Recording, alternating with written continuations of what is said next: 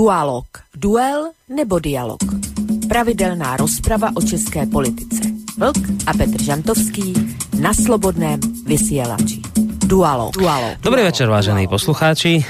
Po dvojtýždňovej pauze sa vám opäť hlásime s reláciou Dualog s dvojhodinovkou slova a hudby, ktorá je predovšetkým určená poslucháčom z Českej republiky, ale nie len im. Keď už spomínam obyvateľov Českej republiky, práve tí si v týchto dňoch pripomínali dve veľmi významné historické udalosti. Rád by som sa v tomto svojom úvode povenoval bližšie len jednej z týchto dvoch udalostí, ktorá však podľa mňa má priamy súvis v konečnom dôsledku aj s tou ďalšou, s tou druhou, ktorej bude venovaná dnešná relácia.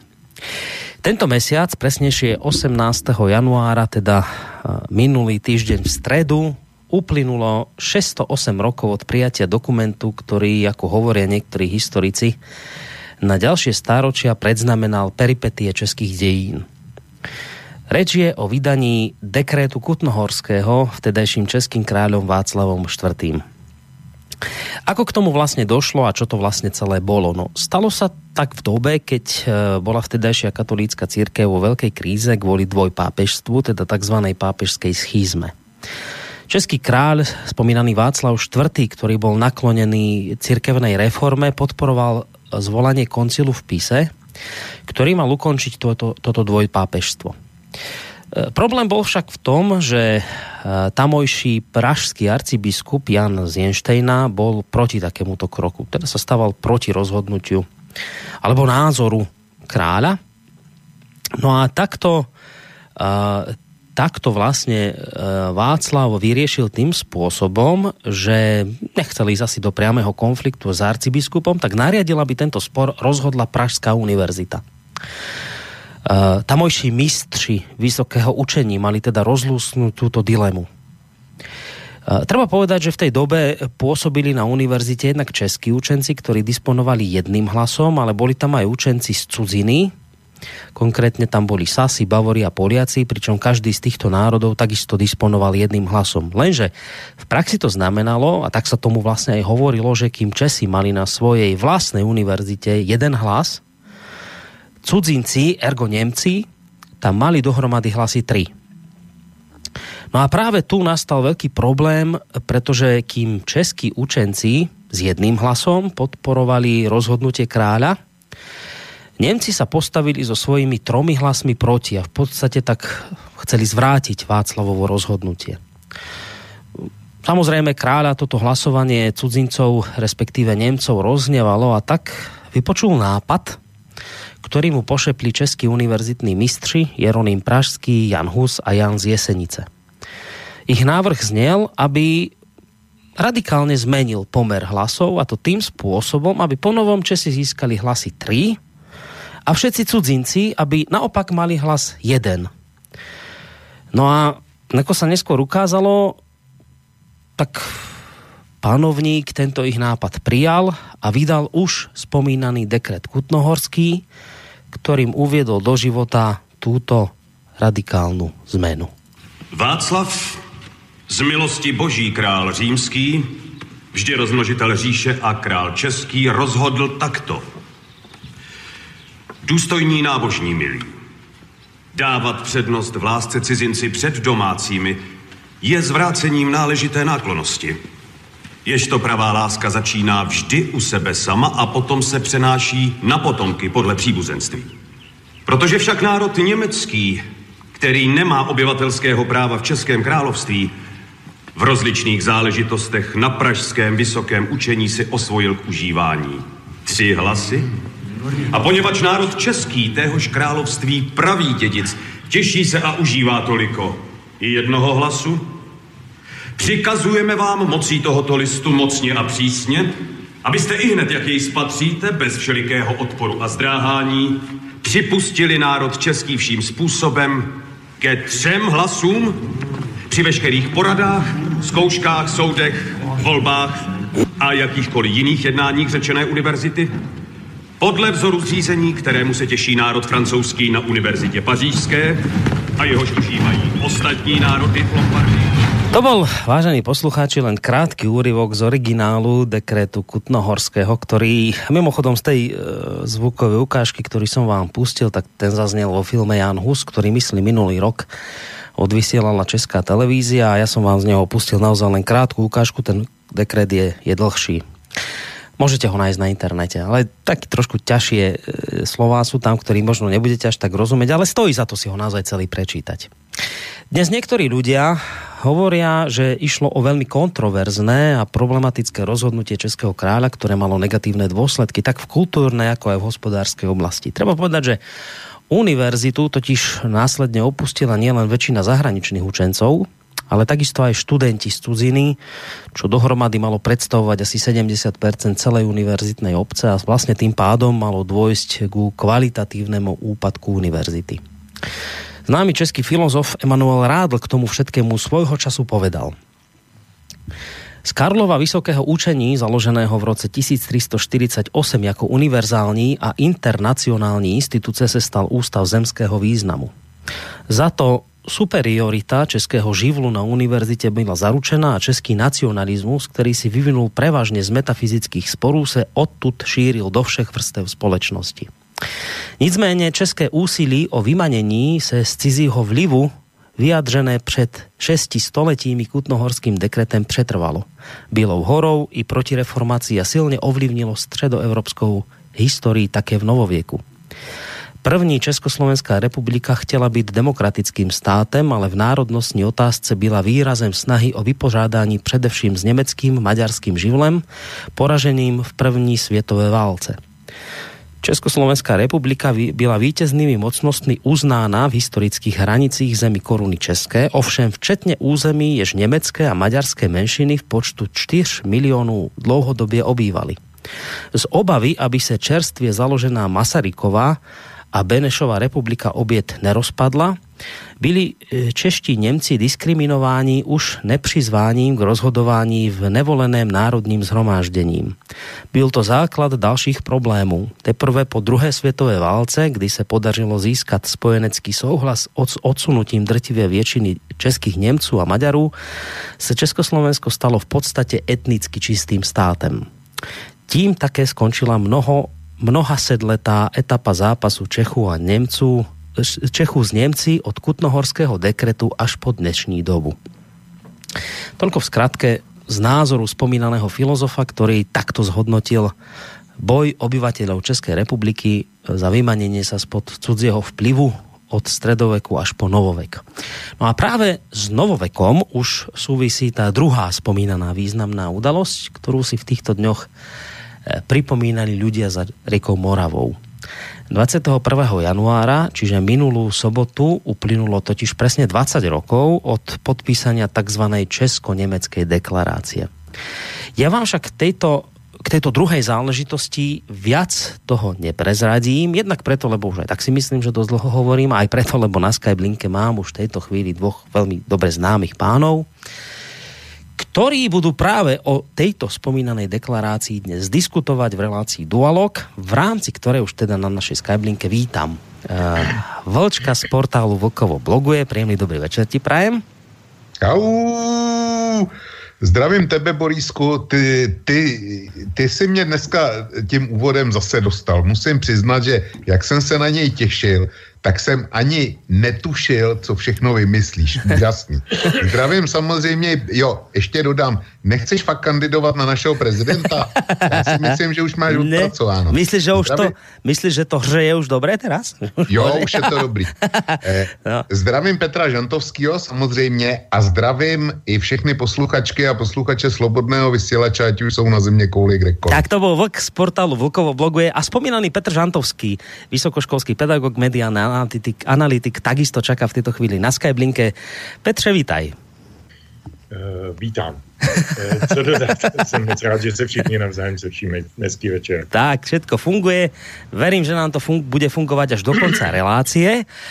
Tak teda, toto sú dnešní samozrejme známi a stabilní hostia relácie Dualog. E, tú tému som viac menej predstavil, nepredstavil, nie tak celkom, ja som k úplne inej e, udalosti e, sa nejakým spôsobom dostal v tom svojom úvode, ale mám pocit, že to má súvis. Konec koncov k tomu sa dostaneme, ale asi po pesničke, pretože Relácia Dualog je silná podľa mňa nie len témami, ktoré sa tu rozoberajú, ale takisto aj kvalitnou hudbou ktorá sa už stala akoby takou trvalou súčasťou tejto dvojhodinovky. No a ako sa mi o malú chvíľku zistíte, tejto tradícii kvalitného hudobného výberu neostaneme dlžní nič ani dnes.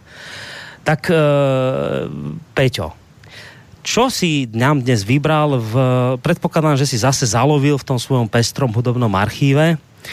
Tak e, čo nám spestrí dnes tieto naše dve hodiny rozprávania? Dneska už nám po několikáté zpestří eh, dvě hodiny povídání Jarek Nohavica. Eh, ty důvody eh, jsou v zásadě dva. Jednak má písničky v podstatě aktuální a platné téměř ke každému dnešnímu živému tématu, včetně toho dnešního. A to teda podotýkám, ty písničky na dnešek jsem vybíral, aniž jsem ještě věděl, jaké téma vlastně bude. A pak jsem zjistil, že vlastně, když si člověk poslouchá ty texty, tak oni tam ty paralely historické zase eh, jsou, najdeme je tam. Takže bude to Jarek Nohavice a ten druhý důvod je naprosto subjektivní. Je, tuhle jsem dostal takový krásný, takovou krásnou sms a tam bylo napsáno, že mi vyšel v Mladý frontě nějaký článek o české televizi a, eh, a dostal jsem krásnou sms z neznámého čísla. No to je úžasný, konečně vylézáme z děr a jsme zase společně. Eh, no tak jsem na to odpověděl, hezká zpráva, děkuju, akorát kdybych věděl, kdo to, kdo to píše a dostal jsem zpátky odpověď, no Jarek Nohavica, ty studo. Ale ma nehnevaj. tak já mám takový pocit, že no, ho prostě krát. dneska hrát musím. Tak toho musíme někdy potom ceste bajku nám do vysielania dostat. Dobre, e, Petře, čo si dáme na úvodu ty Jarka Nohavicu? Tak eh, na úvod si dáme písničku z jeho desky. On měl jednu dobu, to už je delší čas, ale měl takovou, takové období, kdy skládal hodně aktuálních písniček na dobové politické témata, dobová politická témata a ty desky, nebo ty, ty cykly vyšly jako virtuálky, protože byly, mm, byly prezentovány na serveru Virtuály a tohle je z virtuálek, si tuším, písnička se jmenuje Utopemu tančí kmen a myslím, že se bude každému líbit. Toto bude vlastně tá úvodná pesnička, ktorá vlastne predznamená aj hostia dnešného večera, ktorým, ako ste počuli, bude Jarek Nohavica. No a po pesničke sa budeme venovať samozrejme našej dnešnej téme, ktorou je už spomínaná česko-nemecká deklarácia, ale skôr ako sa k nej dostaneme, tak a vôbec aj k pesničke, tak ešte také tie technické informácie. Ak budete mať chuť, vážení poslucháči, a ja verím, že budete mať a poteší to nie len mňa, ale iste aj hostí, ak budete mať teda chuť niečo sa opýtať, tak buď telefonicky 048 381, mailovo, už môžete v podstate od tejto chvíle reagovať na maily studiozavinač.slobodnyvysielac.sk alebo cez našu internetovú stránku, keď si kliknete na zelené tlačítko otázka do štúdia. No a teraz už spomínaná pesnička Utotému Tanci kmen. Utotému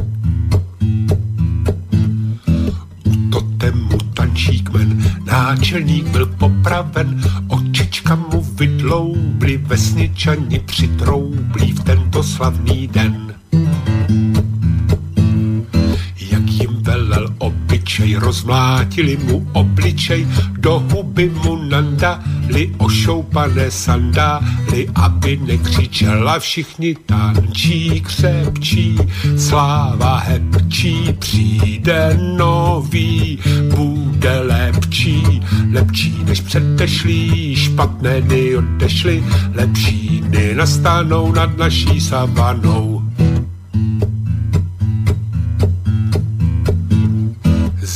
Kde si za lesem, ten nový připravuje se, usmívá se po dvou si břitvy nože si brousí v celé noblese. Oslaví, že jen co skončí oslavy, ti všichni, co tu jančí, jásají a tančí, přijdou o hlavy a zatím tančí, křepčí, sláva hepčí, přijde nový, bude lepší, lepší než předešlý, špatné dny odešly, lepší dny nastanou nad jejich sávanou. Tak, skončila nám prvá pesnička tému tančí kmen od, Jarovic, eh, od Jaromíra Nohavicu. No a ideme k našej dnešnej téme, aj keď predtým asi, ako, ako sa k nej dostaneme, tak uh, chcem povedať takú vec, že ja som uh, tú dnešnú reláciu predsa len teda začal. Tá relácia má názov, že Česko-Nemecká deklarácia a predpokladám, že o tomto bude samozrejme drvivá väčšina toho nášho dnešného vysielacieho času. O tomto dokumente a asi aj o tom, že čo si treba z tohto dokumentu vziať do dnešných čias. O tom budú vlastne hovoriť spomínaní dvaja páni, tak Petr Žantovský ako aj Vlk.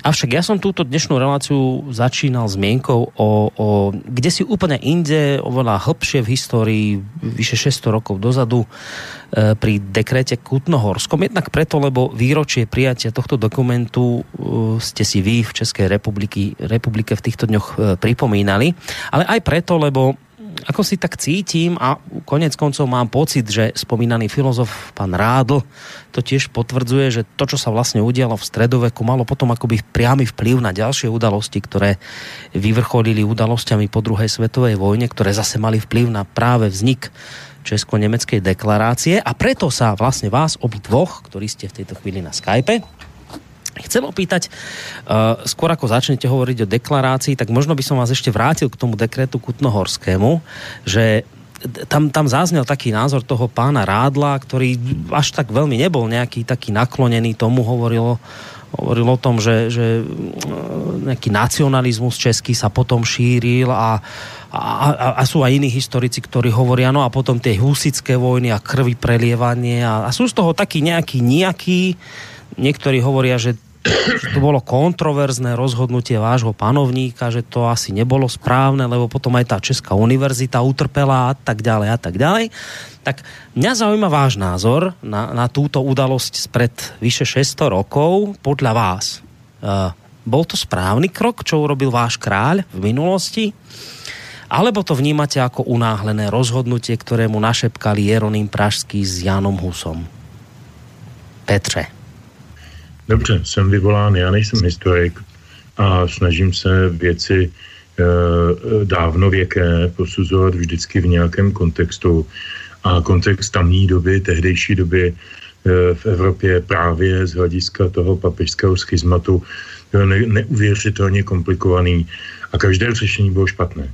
Že neexistovalo žádné dobré řešení. To řešení, e, které bylo zakotveno v tom dokumentu, který si citoval, bylo, bylo Eh, řekl bych, revoluční pro český kontext, který v tu chvíli nebo v té době myslím, ale opravdu podtrhávám to slovo myslím, eh, nabýval určité emancipovanosti, určitého sebevědomí a eh, to je konec konců i takové dědictví, které potom vyzdvihoval třeba Tomáš Masaryk a další lidé, kteří reflektovali Eh, ty, tyto události. Teď nemyslím teď literárně, třeba nějaký, nějaký Alois Jirásek, nebo politicky potom třeba Zdeněk Nejedlý, to ne. Já, já teď se zůstanu u toho Masaryka a také u toho Rádla, konec konců Rádl začal eh, jako, jako významný vědec, eh, filozof pod vlivem Masaryka začal začal se věnovat veřejným otázkám právě také pod vlivem Masaryka. Čo je to, je to stejná doba. E, pokud se nemýlím, e, opět nejsem ani historik, ani nejsem, ani nejsem e, filozof, ale pokud se nemýlím, tak Rádl je považován pozit, mezi, nebo zařazován mezi pozitivisty v české filozofii a e, tím je něco, něco dáno. Je, to, je tím dáno to, že prostě metoda je často důležitější než nějaký aktuální výsledek. Kdybych to přenesl do e, řekněme, dnešních kategorií politických, tak jestliže dneska prožíváme nějaké kontrasty mezi konzervatismem a, a socialismem nebo levicovou e, myšlankovou tendencí politice a v ekonomice, tak bych asi toho asi toho Rádla eh, viděl spíše v tom táboru konzervativním. A z toho asi plyne i jeho další hodnocení toho, co si to citoval. Ale fakt si nedělám vůbec žádný nárok na to posuzovat ani ty konkrétní události, ani ani Rádlovy názory. Mm. Říkám, jako ty věci vystupují ze svých dějiných souvislostí a my už se můžeme jenom vlastně němě dívat, co se stalo a co se stalo v následku toho, mm. co se stalo. Dobre, tá istá otázka na teba, Vlčko. Ako to ty vidíš? Škoda, že jsem tu otázku nedostal někdy před 25 lety, kdy jsem měl dost času číst a měl jsem načteno, jo. Protože e, středověk mě velmi zajímal a dokonce kdysi jsem, kdysi dávno, teda když jsem končil e, devátou třídu, tak jsem se zabýval tím, že e, bych někdy výhledově chtěl jít studovat dějepis, ale ty časy jsou prostě pryč. A mé znalosti také z toho e, tristní torzo. Tudíž se necítím úplně kvalifikován na to odpovědět, ale e, protože těch odpovědí může být mnoho, každá může být špatná a každá může být dobrá. A já bych řekl, že to rozhodnutí, e, tak jak je interpretováno v tom filmu Jan Hus a Let's Kde jinde, tak je dáváno e, jako emancipace českého národa. Mm-hmm. Jenomže já se domnívám, že takhle to Václav IV. nemyslel, ne v kontextu doby, kdy teda jsme měli za prvé dva papeže, za druhý on bojoval o korunu římského císaře, kterým byl, pak, e, pak o ní přišel a znova ji chtěl a sliboval si, že přes pomoc jednoho z těch dvou papežů by znovu římským císařem mohl být. To je, to je jeden moment. Čili já bych řekl, že to, e, ten dekret Kutnohorský bylo především jeho politický rozhodnutí, aby, aby prosadil svou a že nějaký češtví si myslím, že u něj nehrálo zas až tak velkou roli. A další aspekt je, že z Karlova univerzita, kterou založil jeho otec, tak byla první univerzitou ve střední Evropě. Byly univerzity v Francii, byly univerzity eh, v Itálii, možná už i v Anglii, ale ve střední Evropě byla Karlova univerzita univerzitou první. A vzhledem k tomu, že ji zakládal Karel IV., který byl římským císařem, to znamená, že on spravoval nejenom země koruny český, ale spravoval taky e, svatou říši národa německého. Eh, to znamená eh, téměř všechny Něme- eh, země, které patří do dnešního Německa, plus další, který tam nepatří, plus Rakousko, plus kus Balkánu, plus myslím si, že byl i králem Uherským, ale teďko tady, tady teďko šlapu v minovém poli. Respektive chci tím říct, že ta říše, pro kterou on založil univerzitu v Praze, tak byla obrovská, byla mnohanárodnostní a to byl důvod, proč on přidělil tři hlasy zahraničním studentům a jeden, jeden hlas Čechům. Notabene, on si natahal e, spoustu těch, kteří univerzitě dával lesk a dával jí nějaký smysl, to znamená e, z profesorskému sboru, tak si to natahal z ciziny. A e, v Čechách bylo určité množství vzdělanců a Jeroným Pražský to byla naprostá evropská špička. Vždycky je citován Jan Hus, ale já, pro mě, pro mě větší číslo vždycky byl Jeroným Pražský. Já se tím nějak netajím tak eh, to byl, to byl skutečně mimořádný zev, encyklopedista a tak dále. Ale byl jeden Jeroným Pražský a domnívám se, nevím to, domnívám se, že ta další garnitura za ním už, už byla asi výrazně slabší než třeba jejich zahraniční kolegové a odchod eh, zahraničních mistrů a jejich žáků eh, zredukoval Karlovu univerzitu na školu místního významu. Hmm. Například, například málo se ví, ale v Broumově, což je městečko v severovýchodních Čechách na polských hranicích, je klášter, který měl klášterní školu a ta dlouhou dobu svou kvalitou eh, konkurovala Karlově univerzitě. A byl to, byl to církevní seminář. Jo. Čili to je, eh, má delší historii dokonce. A s, v tom brumovském e, klášterném semináři studovali, studovali význační mužové e, království českého. Jo? Čili Karlova univerzita tím bez pochyby ztratila. Čili když tuhle svou delší nesouvislou řeč shrnu, domnívám se, že nešlo o akt e, české emancipace, domnívám se, že to bylo politické rozhodnutí a domnívám se, že e, Karlova univerzita jako středobod vzdělanosti Českého království a středoevropského prostoru tím ztratila. Čímž neříkám, že to bylo špatně. Ono vždycky každý rozhodnutí e, má v sobě něco pozitivního a něco negativního. Hej, ale hovorí, že to nebylo nějaké takéto úsilí o vyměnění Nemyslím sa. si. Bylo to o... tak později, později zase z politických důvodů prezentováno. Já hmm. si spíš myslím, že e, jak si e, tím ani, ani bych e, nevěřil tomu, co říkal Rádl, že to byl vlastně e, iniciační bod toho boje Němců a Čechů. Já tomu nevěřím. Já si myslím, že ten iniciační bod e, přišel až s bitvou na Bílé hoře a zrušením České konfese. Jo, e, kdy Česká konfese ta skutečně dělala z Českého království a českého jazyka e, národnostní záležitost a byla, byla zrušena těsně po Bílé hoře. Potom, potom došlo k rekatalizaci a k poněmčování. Hmm.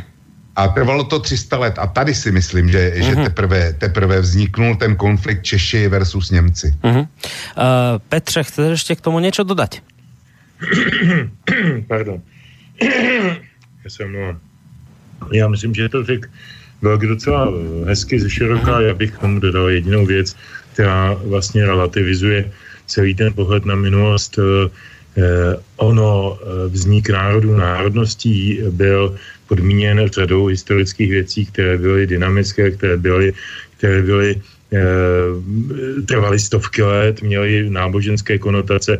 A bavit se dneska o národnostních eh, vztazích eh, a myslet si, že jsou nějakou eh, paralelou nebo dokonce snad eh, eh, důs- výslednicí nebo důsledkem těch eh, konkrétních, třeba konkrétně středověkých nebo raně renesančních historických událostí, to si myslím, že je omyl, eh, ke kterému bych eh, nechtěl přistupovat. Mm.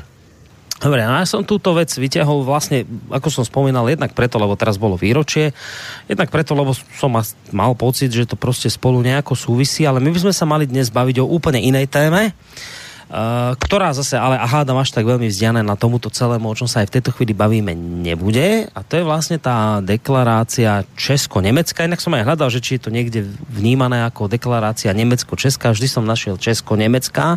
A Česko vždycky bolo prvé a potom pomlčka Nemecká. Nechcem to teraz rozputať nejakú pomlčkovú vojnu, len tak, tak, taký detail. Som si všimol, že vždy je tam Česko to prvé. Tak, eh, tak poďme, poďte mi o tomto niečo viac povedať. Po, povedzme, že ja teraz o tom ne, neviem nič. Tak eh, čo toto je za vec? Vy ste si teraz vlastne pripomínali 20. výročie prijatia tejto deklarácie. O čo ide? Čo je to za deklarácia? Mm, Tak já nevím, já asi velmi stručně, eh, protože jsem tak trošku nebyl eh, úplně u toho v roce 97, ale mm, nacházel jsem se tehdy velmi blízko dění politického, byl konec konců v té době byl předsedou vlády Václav Klaus, krátce na to byl předsedou parlamentu a s ním jsem já tehdy spolupracoval a byl jsem trošku i u dění, které určitě potom ještě vzpomenu a které se odehrávalo v následujících letech v poslanecké sněmovně, kde jsem pracoval jako Klausův poradce. Takže mám k tomu nějaké osobní vztahy a tohle bych jenom, prosím pěkně, jenom velmi stručně zhrnul uh, takto.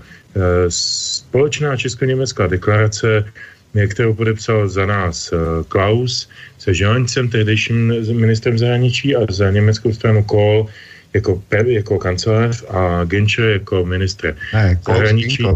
Eh, Klaus Kinkel, děkuji.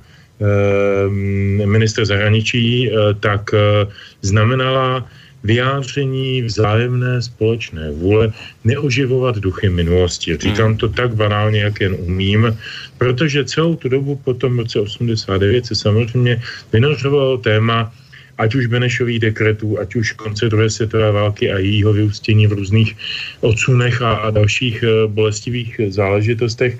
A e, protože Česko a Německo začalo být, e, a to o tom určitě víc ví e, Vlk a určitě mě doplní, začalo být v, této, v tomto období velmi významnými hospodářskými partnery. Já bych dokonce řekl, že, že navzájem provázanými víc než s kýmkoliv jiným v Evropě tehdejší a možná i dnešní do značné míry. E, Ale jak říkám, to nechám Vlkovi, on je ekonom, tak, e, tak bylo nezbytné tomu dát politický rámec, protože jsme nemohli si kazit, když to řeknu úplně jednoduše, nebudeme si přeci kazit budoucí společnou, příjemnou politickou, ekonomickou, nevím jakou budoucnost, tím, že budeme vzpomínat na věci, které už nemůžeme napravit. A ten, ta deklarace obsahovala Eh, minimálně dvě nebo tři důležité věci. Já to teď uh-huh. necituju úplně doslova, eh, můžu si to za chvíličku dohledat, mám to tady někde po ruce, ale eh, o co jde? Za prvé konstatuje, že Benešovy dekrety, tak jak byly vyhlášeny hm, prezidentem republiky ve své době, byly konzumovány, byly vyčerpány a nemají žádný právní důsledek pro budoucnost. To je jedna velmi zásadní Eh, vý, eh, výstupnice z toho. Druhá velmi zásadní, zásadní výstupnice, že se obě strany eh, zdrží jakéhokoliv znášení nároku, které by s tímto nějak souvisely. A třetí, a ta je asi, myslím, podle mýho názoru úplně nejdůležitější, že se obecně budeme orientovat na, na vztahy budoucí, než na vztahy minulé a že konstatujeme, že v současnosti i v budoucnosti je náš vztah k Německu asi možná dokonce snad nejlepší v moderní historii a tak dále. Čili tato, tato deklarace byla ve své době podle mého názoru velmi zásadním státnickým hmm. aktem, který uh, uklidnil mnoho zbytečných tlaků ve střední Evropě. Mm. Dobre, uh, tak Vlk samozrejme k tomu ešte niečo doudá, ale ja ešte tú otázku, Vlčko, na teba trošku rozšírim, lebo ja sa to teraz pýtam ako Slovák, ktorý teda sa narodil v 80. a ja už veľa vecí prostě si nemôžem ešte pamätať a nepamätám tak uh, viem, ako je to za, viem povedať za Slovákov vo vzťahu k Maďarom, ako to je. My máme, aspoň takto hovoríme, že prostě veľmi dlhodobú ako nevraživosť vzájomnú, lebo že teda dlhodobo naša história bola poznačená tým, že Maďari nás chceli maďarizovať a, a, a že niekedy sa im to podarilo, potom zase v 19. storočí bolo národno oslobodzovacie hnutie a tak ďalej, tak ďalej. Teraz, a, ale to viem za seba povedať, za, za môj národ, v ktorom žijem, ale neviem, ako to bolo u vás v Českej republike, že vy ste po, prežívali podobnú traumu s Nemcami? Dobre to chápem, vy máte nejaký taký, akože ako my máme Slováci s Maďarmi, tak u vás je takéto niečo podobné s Němcami? No, s Němci obecně nikoliv. Prostě Němec je náš mocný soused, s kterým eh, má hm, s Německem mají problém všichni sousedi.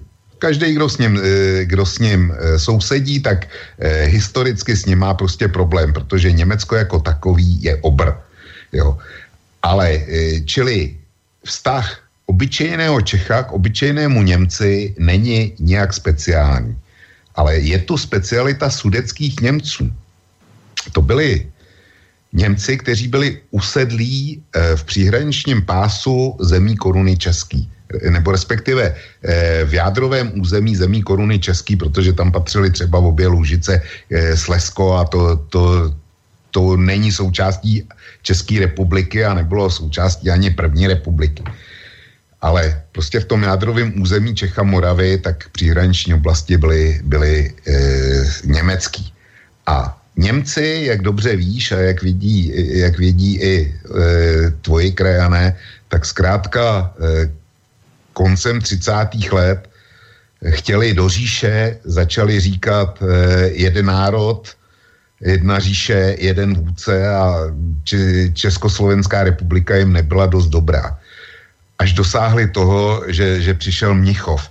Nechme teďko peripetie, ale e, tímhle otržením sudet z, z následky, které to měly, mělo po druhé světové válce, tak vznikl ten problematický vztah, který má normální Čech k Německu, uh-huh. protože vždycky zde hrozí otevřená pozice, že ten mocnější soused zkrátka jednou z, e, vytáhne sudeckou kartu a začne se čeho si dožadovat mm-hmm. po e, malém subjektu Čes, České republiky.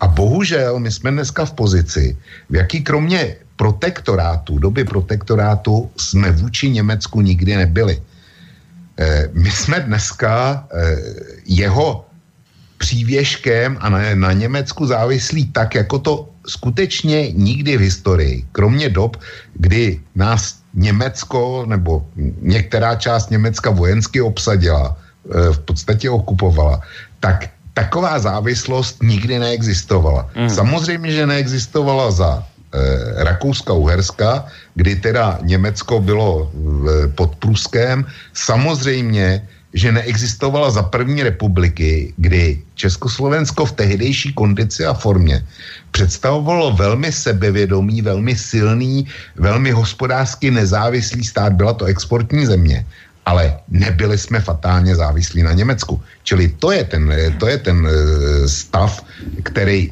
nám dělá starost. No, preto, sa, pre, preto som sa na to takto spýtal, lebo keď sa máme baviť o, o tej deklarácii česko-nemeckej, tak som nevedel, že, že aké všetky hriechy má táto minulosti, hriechy minulosti má táto deklarácia akoby postihnúť, že lebo, lebo viem, že keby takáto deklarácia vznikla medzi Slovenskom a Maďarskom, tak sa budeme v, v rámci hriechov odvolávať kde si prostě strašne ďaleko hádam ešte do obdobia Veľkej Moravy, keď nám to tu prostě rozbilo sa a, a neviem čo. Čiže my by sme podľa mňa v rámci tejto našej deklarácie chceli ísť kde si veľmi hlboko do histórie, lebo my máme prostě dlhodobo ten problém.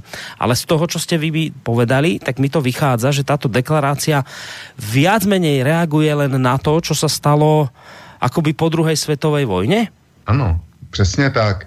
E, já se vrátím, já do toho teďko zatáhnu slovenský prvek. Jo. Eh, ten, a nepřímo, ten, eh, ten váš problém Slovensko-Maďarsko. Eh, my jsme měli naprosto jedinečnou možnost uzavřít, ta deklarace nedělá totiž nic jiného, než, než tu takzvanou tlustou čáru, o který všichni rádi mluví, málo kdy mm-hmm. se povede. A já si nejsem úplně jistý, jestli se povedla e, v té deklaraci, protože tak, jak ji viděl e, Petr Žantovský, tak já s jeho výkladem nesouhlasím. To je e, velmi optimistický výklad, co, co předvedl Petr, já tam mnohé vůbec nenacházím v tom textu. Já ho mám, já ho mám puštěný a z těch osmi článků, nebo kolik jich je, tak e, to tam nevidím. E, to všechno, co, co říkal Petr. Ale já se musím vrátit zpátky do minulosti. Konkrétně do roku eh, 91, kdy se eh, za, nebo 90, kdy se začalo jednat o eh, sjednocení Německa. To byly, eh, nevím, jestli ti něco říká jednání 4 plus 2. To bylo jednání čtyřech eh, čtyřech eh, vítězných velmocí, to znamená Spojené státy, tehdy Sovětský svaz, Velká Británie, Francie, plus dva, to byla e, Německá spolková a Německá demokratická republika. A těchto šest subjektů jednalo o sjednocení Německa a o podmínkách, které e, stanovují vítězné mocnosti. Jenomže tady se stalo, stalo něco, co, e, kdy bystře zareagovalo Polsko, a přes kontakty, jak na tehdejší sovětský svaz, je zajímavý, že tenkrát jim Rusové byli dobrý a hodně dobrý, tak přes Spojený státy a Velkou Británii dosáhli toho, že se stali dalším účastníkem jednání o sjednocení Německa.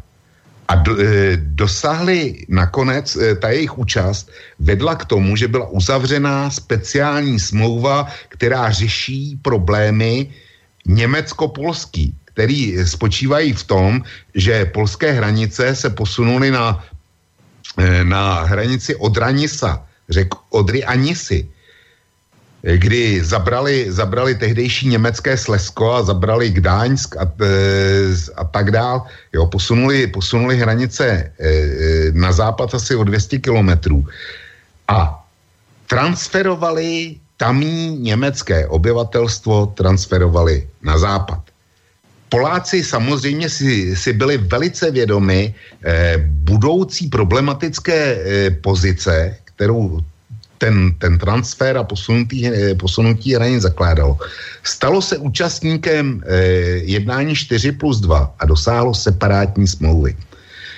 Tehdejší eh, české nebo československé špičky, speciálně Václav Havel a eh, Jiří Dinsbír starší, a já to říkám nerad, protože tohle je jedna ze tří věcí, které já eh, Václavu Havlovi těžce vyčítám, že oni tenkrát nad tím mávli rukou a e, když byli dotazováni, proč se k tomu Československá republika nepřipojila, tak oni prostě nad tím mávli, mávli rukou něco ve smyslu, že e, demokra, demokratické Německo a naše soužití s ním něco takového nepotřebuje. Vznikla tady právně vágní situace, kdy z německé strany se začaly objevovat požadavky, kdy, zejména když se začaly, začaly přijímat restituční zákony a tak dál a tak dál. To všechno, eh, co všechno znáš, tak e, se začaly objevovat požadavky sudeckých Němců, že vlastně oni taky mají nárok na restituce. Přišla ta záležitost kolektivní viny a její dnešní nepřípustnosti, že tehdejší situace byla úplně jiná, to, to jako nikomu nic neříkalo a neříká ani, ani do dneška. Zkrátka, kdyby my jsme se byli připojili k jednání e, 4 plus 2, tak jako Poláci, tak jsme nepotřebovali žádnou deklaraci. Měli jsme tvrdou smlouvu a měli jsme klid Jenomže my jsme to neudělali mm. a, a ještě, jo, já jsem řekl, že do toho dám ten slovenský prvek, tak e, je na místě.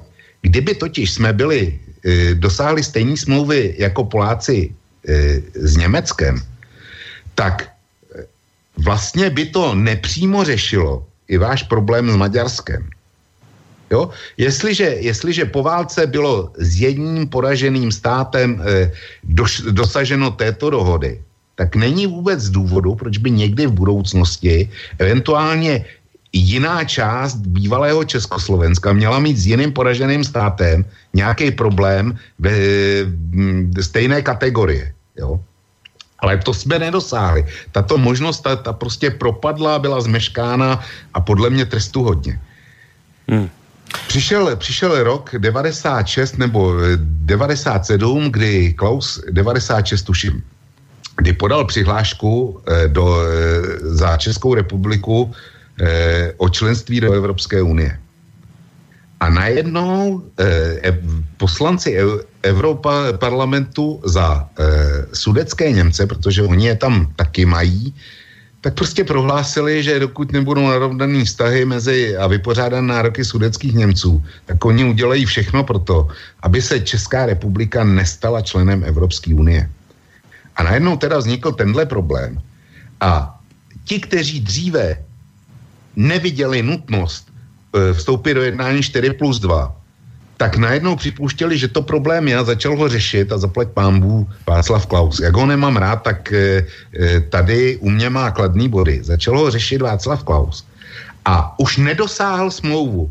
Dosáhnutí právní úrovně smlouvy už tehdy nebylo možné byla možná pouze se, společná deklarace. Uh-huh. Německo už nepotřebovalo ty ostatní, už, už bylo v silné pozici a nepřipustilo nic jiného než deklaraci. Já teďko skončím, protože jsem mluvil hodně dlouho, my se k, k obsahu té deklarace uh-huh. ještě dostaneme, ale říkám, by ta smlouva eh, v podstatě, její smysl je udělat tlustou čáru a říct si, co jsme si, to jsme si. Mm-hmm. Každý, eh, Německo má jiný právní pohled, my máme jiný právní pohled, ale děláme čáru a budeme se orientovat na budoucnost a budeme spolu vycházet na základě do, takzvaného dobrého sousedství, který má nějaký evropské normy a ty věci, co se staly, přiznáváme, že se staly, že se stát neměly, mm-hmm. některé z nich, ale už to neřešme a hleďme do budoucnosti. Jo, tím pádem i, i pozice těch e, europoslanců, e, kteří chtěli zastávat tu tvrdou sudeckou linii, tak tou deklarací byly zrušeny. To byl, to byl zájem na české straně, mm-hmm. co byl zájem na německé straně, mi úplně jasný není ale oni si to ošetřili tak, že ta deklarace eh, pro ně dopadla daleko lépe než ta polská smlouva. Hmm. Čiže hovoríš vlastně o tom, že my jsme mali možnost tiež prijať niečo ďaleko zásadnejšie, zmluvu, ktorá by tieto veci upravovala raz a navždy. Nevyužili sme Přesně to. tak. Nevyužili sme to a dnes máme teda v rukách, respektíve máte v rukách len nejakú deklaráciu, ktorá síce je, chvála Bohu, že je, ale už to nie je tá sila, aká mohla byť keby bola bývala uh, prijatá práve tá zmluva, o ktorej si hovoril. Petr. Přes, přesně tak. Tak čo ty k tomu môžeš ještě dodat? Tak já jenom velmi stručně k tomu, co říkal Vlk, uh, že nenašel v deklaraci některé z těch věcí, které jsem říkal. Já bych si s dovolením po písničce, kterou za chvíličku bych asi ohlásil, nebo už je čtvrt na deset, tak bych se k tomu ještě vrátil. Má byl pravdu a já jsem hned našel e, zapátráním ve své i počítačové paměti důvod hmm. toho zmatení nebo spletení dvou věcí dohromady. Takže to vysvětlím. Dobre. Ale k tomu, k tomu jenom jediná věc. E, my jsme na tohleto, e, na tuhleto mezinárodně vyjednávací neschopnost docela kabrňáci. Něco podobného se nám povedlo při vyjednávání podmínek při schvalování Lisabonské smlouvy, kdy kde kdo od Anglie až po Polsko si vyjednal nějaké nějaké pro sebe výhodné podmínky, akorát my jsme sklapili patky. Takže a když, když eh, tam vyjednával právě Klaus něco o Benešových dekretech, tak se na něj spikli a vrhli všichni, všichni eh, čeští novináři a takzvaní liberální politici, Aha. že je vlastně škůdce Evropy. Takže jako na to, na to být papeštější než papež, na to my jsme kavrňáci, to je jenom taková drobná glosa. Jestli můžu, tak bych ohlásil druhou písničku, která tak trošku vlastně navazuje na to, co jsem říkal. Ona je sice jako satirou na dnešní dobu, ale tak eh, jmenuje se Euročardáš, tak co k tomu dodat? Tak poďme na to. Ja sa zatiaľ zamyslím nad tým, čo to vlastne znamená ten pojem kabrňáci, alebo mi to vlastne po pesničke buď Petra alebo Vlk vysvetlí.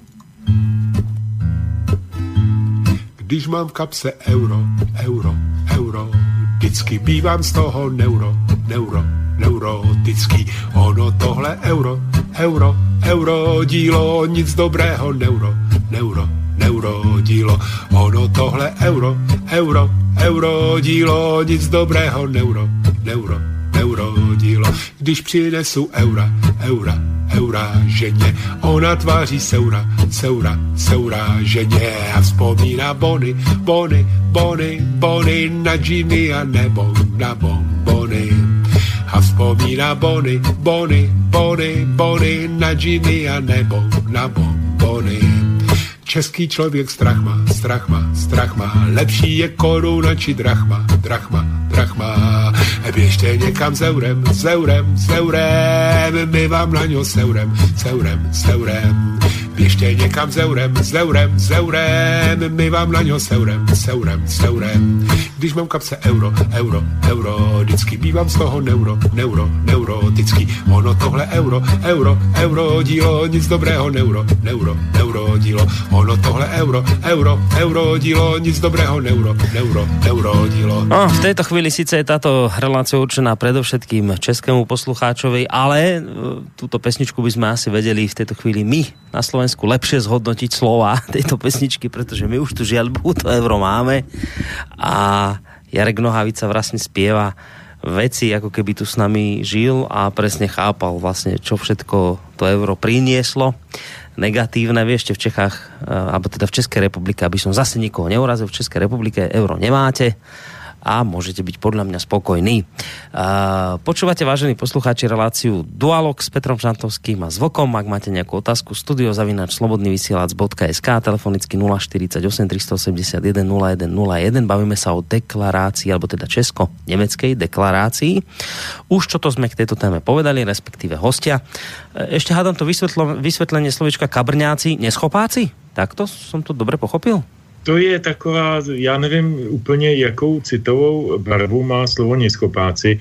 Kabrňák je takový takový ten uh, ramenáč, který uh, má pocit, že všechno zvládne a je uh-huh. takový jako uh, na, na, na, na výši ale v podstatě, v podstatě e, páši samou škodu. Mm-hmm. Takže, tak Nie, tak to, to potom nie sú, tak to nie sú neschopáci, ale nemám preto teraz dobré slovenské slovo. No, možno používá se to spíš v rovnickém významu. Áno. Když kaprňák, tak to je teda opravdu pitonec. Dobre, ale kým sa ešte dostaneme k samotnej tej deklarácii, tak, e, takže vlastne ho, ty, Peťo, e, vlastne potvrdzuješ to, čo povedal Vlk, že bola možnosť schváliť v minulosti niečo lepšie, ale že sa to nepodarilo. No, eh, problém je, já nevím, já, já zase, zase bych byl asi opatrnější. Eh, my jsme tady měli eh, od 50. let velmi zvláštní specifickou situaci. Ta se týká jakože celého Československa, ale v zásadě hlavně české části tehdejší společné republiky nebo později federace. A to, to specifické, to byly dvě věci. Za prvé, Eh, od počátku 50. let vysílala z Mnichova, tedy z oblasti Bavorska, Svobodná Evropa, která byla symbolem eh, toho západního světa a jeho zájmu, jeho propagandy a tak dále, tu svobodnou Evropu založili nejprve, to se jako obecně málo připomíná, ale je to škoda, čeští exulanti, to byla původně česká stanice, to bylo mnohem později, o, o, o, o měsíce a roky později se přidávaly další vysílací jazyky, tak to byla československá stanice, taky tam byl Ferdinand Peroutka a spousta dalších lidí, kteří utekli z, z Československa. A e, to byl velmi významný politický prvek na tehdejší Česko německé mapě, protože samozřejmě česká propaganda se vůči svobodné Evropě vymezovala zejména jako vůči německému fenoménu. Což je samozřejmě pitomost, protože to rádio bylo vždycky bylo založený CIA nebo respektive Dalesovým výborem, ale bylo financovaný kongresem, takže to bylo americký rádio a hájilo americké zájmy.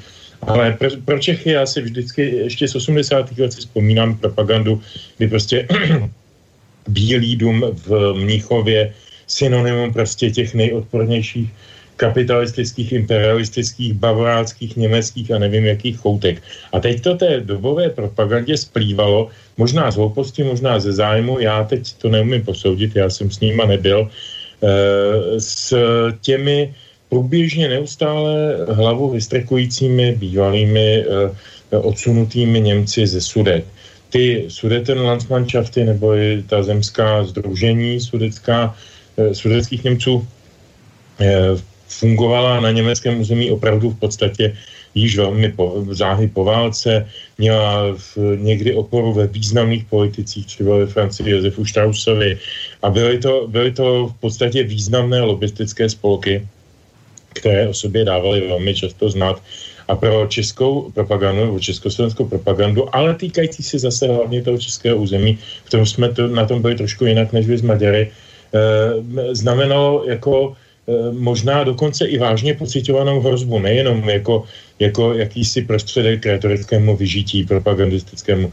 Čili pro nás ten sudeto-německý živel, tak jak ho zmínil Vlk velmi správně na začátku, byl v podstatě synonymem pro cosi, co by se dalo nazvat vztahem k Německu, tomu poválečnému, možná vůbec k němectví, k německému živu.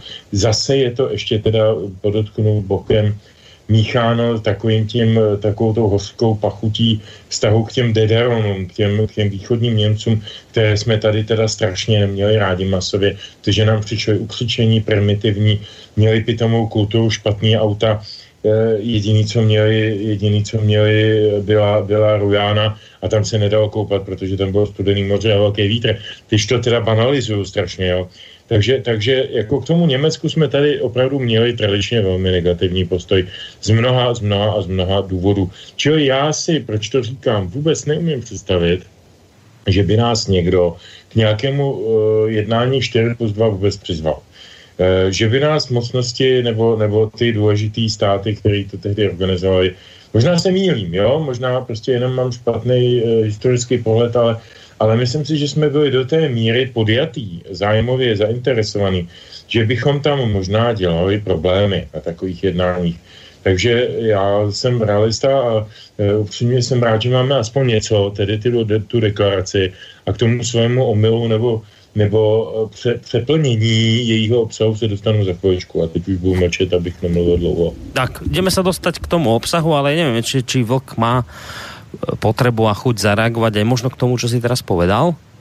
No, nebude toho moc. Já jsem si jistý, že kdyby jsme byli chtěli, Václav Havel byl e, taková persona e, začátkem 90. let, že kdyby prohlásil, že chce být e, účasten, nebo že Československo má být účastno jednání 4 plus 2, když se to povedlo Polákům, kteří byli v daleko, řekl bych, horší vyjednávací pozici, protože Lech Valenca nebyl eh, rovnocený partner eh, Václavu Havlovi v tehdejší době, tak se to prostě povedlo. To je docela jasně. Jo.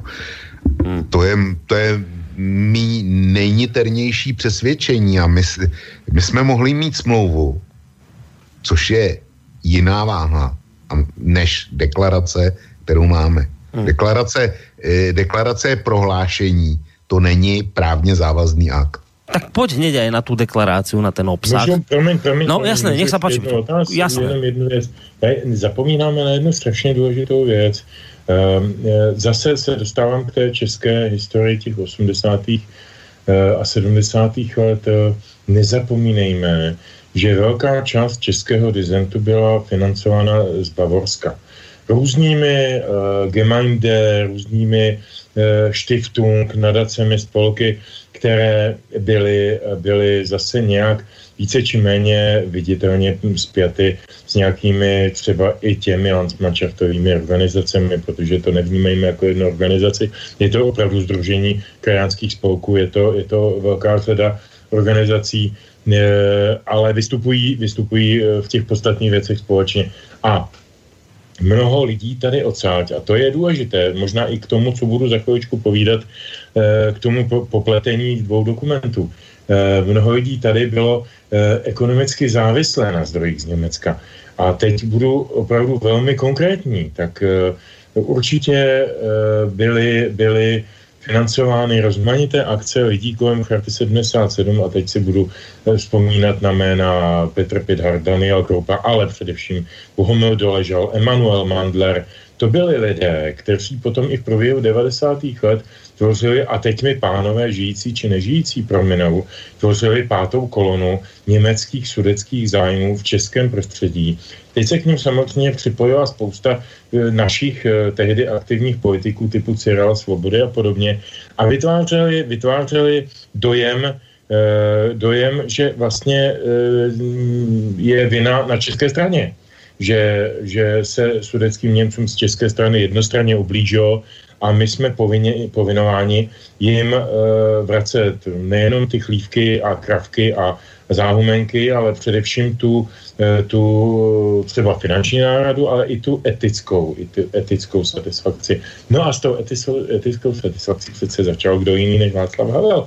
Tento byl, kdo řekl první, že tedy dělá generální omluvu sudeckým Němcům za, za odsun a za vyhnání po roce 45, aniž se slůvkem zmínil o tom, že byly nějaké historické dispozice, že byly nějaké dohody v Jaltě a zejména pak postupy, že ten Beneš jednal v dikci mezinárodních úmluv, že určitě nejednal jenom ze své vlastní vůle, když ty, když ty Eh, vyháněcí dekrety podepisoval. A teda, a teda to eh, Václav Havel ve svém, ve svém bohemském nitru a já nechci být zlý, já myslím, že to nebylo jenom bohemské nitro, ale byly to třeba i nějaké závazky z minulosti, prostě nemohl připustit, že by se spochybnila tato politika návratová.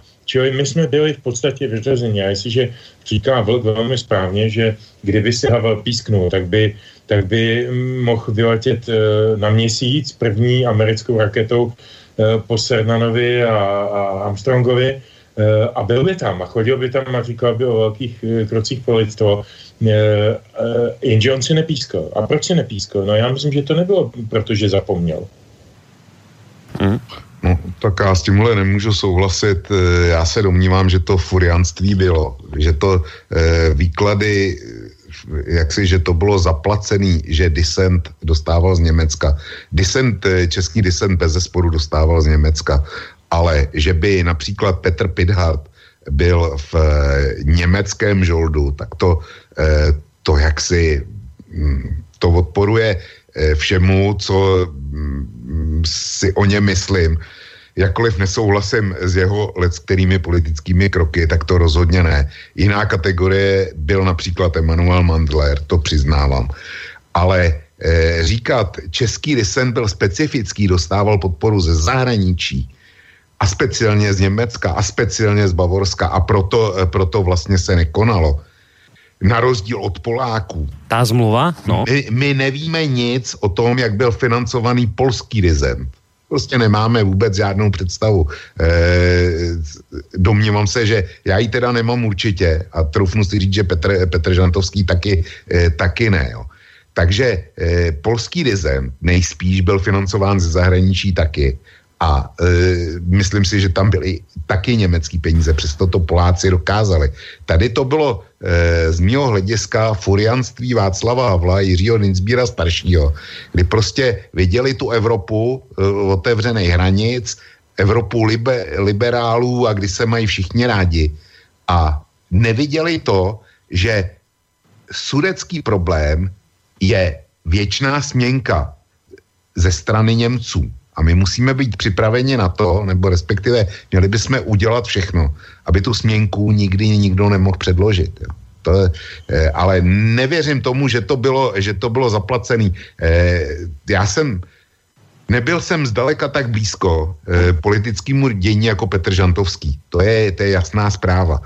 Nicméně hledět na všechno prismatem, je to za prachy, je to zalobovaný, tenkrát začátek 90. let to bylo o obrovském entuziasmu entuziasmus omyl. Jestliže je řeč o Václavu Klauzovi, tak když e, já bych ho, e, když bych použil stejnou logiku, jako použil Petr Žantovský, tak musím říct, e, tak bych musel prohlásit, že Václav Havel zcela záměrně udělal privatizaci tak, jak ji udělal, protože, se, protože z toho určitě měl nějaký velký osobní prebendy, proto, proto nechal zrujnovat v podstatě českou ekonomiku a nechal ji rozkrát a to prohlášení by bylo nesprávný, špatný a zavádějící. A zes, jestliže tohle e, přisoudím Václavu Klauzovi, tak nemůžu v bledě modrém to, to též tvrdit o Václavu Havlovi. Je mi líto. Já jestli můžu jenom jednu krátkou poznámku o polském dizentu a jeho, jeho financování nevím nic, tady se o tom nikdy moc nemluvilo. Rozdíl mezi českým a polským e, opone, opozičním prostředím je ale významný.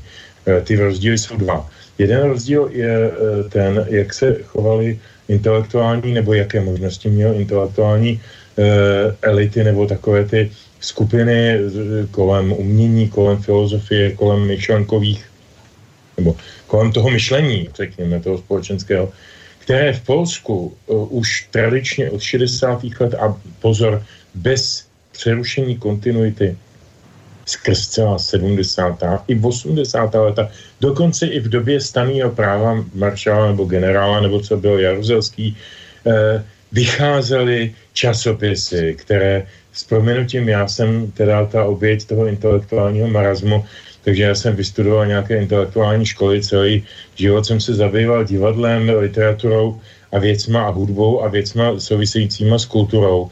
A jediný e, poctivý zřídlo informací o těchto věcech za komoušů jsme mývali vždycky z polského ošrodku kulturného e, v Jindřišské ulici v Praze, kde jsme, e, kde jsme kupovali časopisy Dialog, Jazzworm a další. A tam to, to už dnešníma očima si nikdo neumí představit.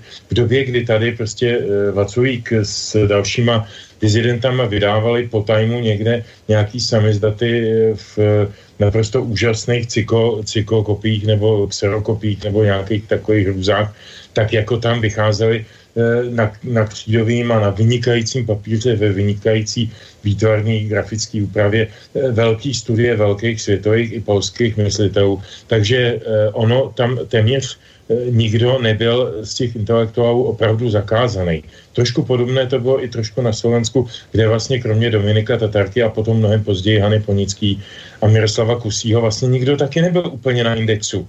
Ta slovenská kultura byla taky mnohem víc spjatá, se, sevřená, protože držela víc při sobě a, a vy jste taky měli za ministra kultury básníka, my jsme měli za ministra hmm. kultury Papaláše, který, který se přiženil do prezidentské rodiny. To jsou strašně důležité věci. Polsku tyto věci prostě fungovaly. Čili dizent intelektuální, ty Michnikové a tyhle lidi všichni měli svoje oficiální zázemí v těchto těch časopisech a nikdo jim v tom nebránil, což já neříkám jako jejich provinění, já říkám pámbu zaplať, protože tam vznikaly veliký díla a my jsme měli tu příležitost to tehdy číst.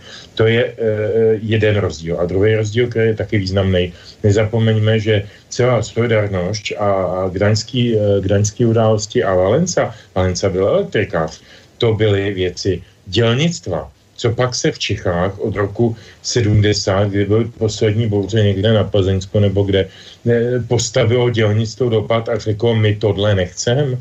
Ne, Poláci jsou mnohem hrdější, jsou mnohem suverénější, možná řekněme zabejčenější česky. Doufám, Boris, že nezačneš na Wikipedii hledat slovenský překlad slova zabejčený, jo? ale, no, to ale, som už ale, dnes identifikoval minimálně pět slov, kterým nerozumím. ale, to to ale, ale, ale e, prostě tam to bylo mnohem spontánnější, mnohem masovější a mnohem víc z dola.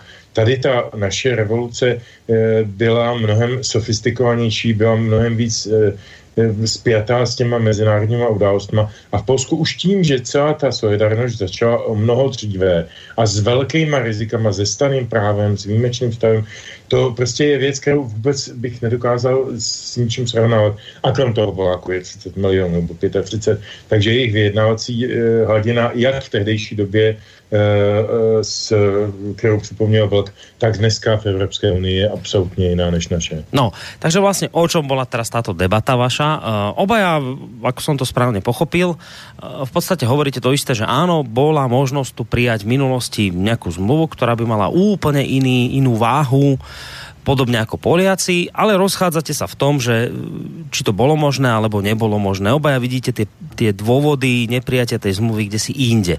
No a skúsme sa teraz možno posunúť trošku ďalej k, k tej samotnej deklarácii. A tu si pomôžem aj, aj mailom od Mariany, ktorá píše nie z Českej republiky, ale zo Slovenska. A to je v poriadku, lebo ona zrejme takisto k tejto deklarácii veľa toho nevie, keďže nie, nie je z Českej republiky. Ona, ona sa pýta, že, že e, poďte k tej deklarácii a povedzte mi teda, čo je na tej deklarácii podľa vás dobré a čo vám naopak na nej vadí. Tak poďme sa dostať aj možno po tomto maili poslucháčky k tomu, k tej samotnej deklarácii. Zase mám taký pocit, že, že alebo teda Vlk to povedal, že Eh, že vďaka pánu Bohu aspoň za ňu, že, že teda máme aspoň tú deklaráciu, tak, tak, tak čo, je to dobrý dokument, či, či zlý dokument, ako sa dnes na toto pozeráte, na tú deklaráciu a, a slovami aj posluchačky, čo na ňom oceňujete, čo vám naopak na ňom vadí, čo tam chýba, eh, skúste na toto možno teraz odpovedať. Tak asi řada je na mě, tak to asi zkusím já. Eh, ta deklarace má 8 bodů, je velmi stručná a v prvním, eh, v prvním od, odstavci nebo v prvním bodě se píše, že eh, v podstatě obě eh, strany vědomi si odpovědnosti za rozvoj dalšího sousedství spolu chtějí vycházet po dobrým, jo, když, to, když to zkrátím. Důležité body jsou dva, tři a čtyři a já je pro jistotu asi přečtu, protože oni jsou krátký.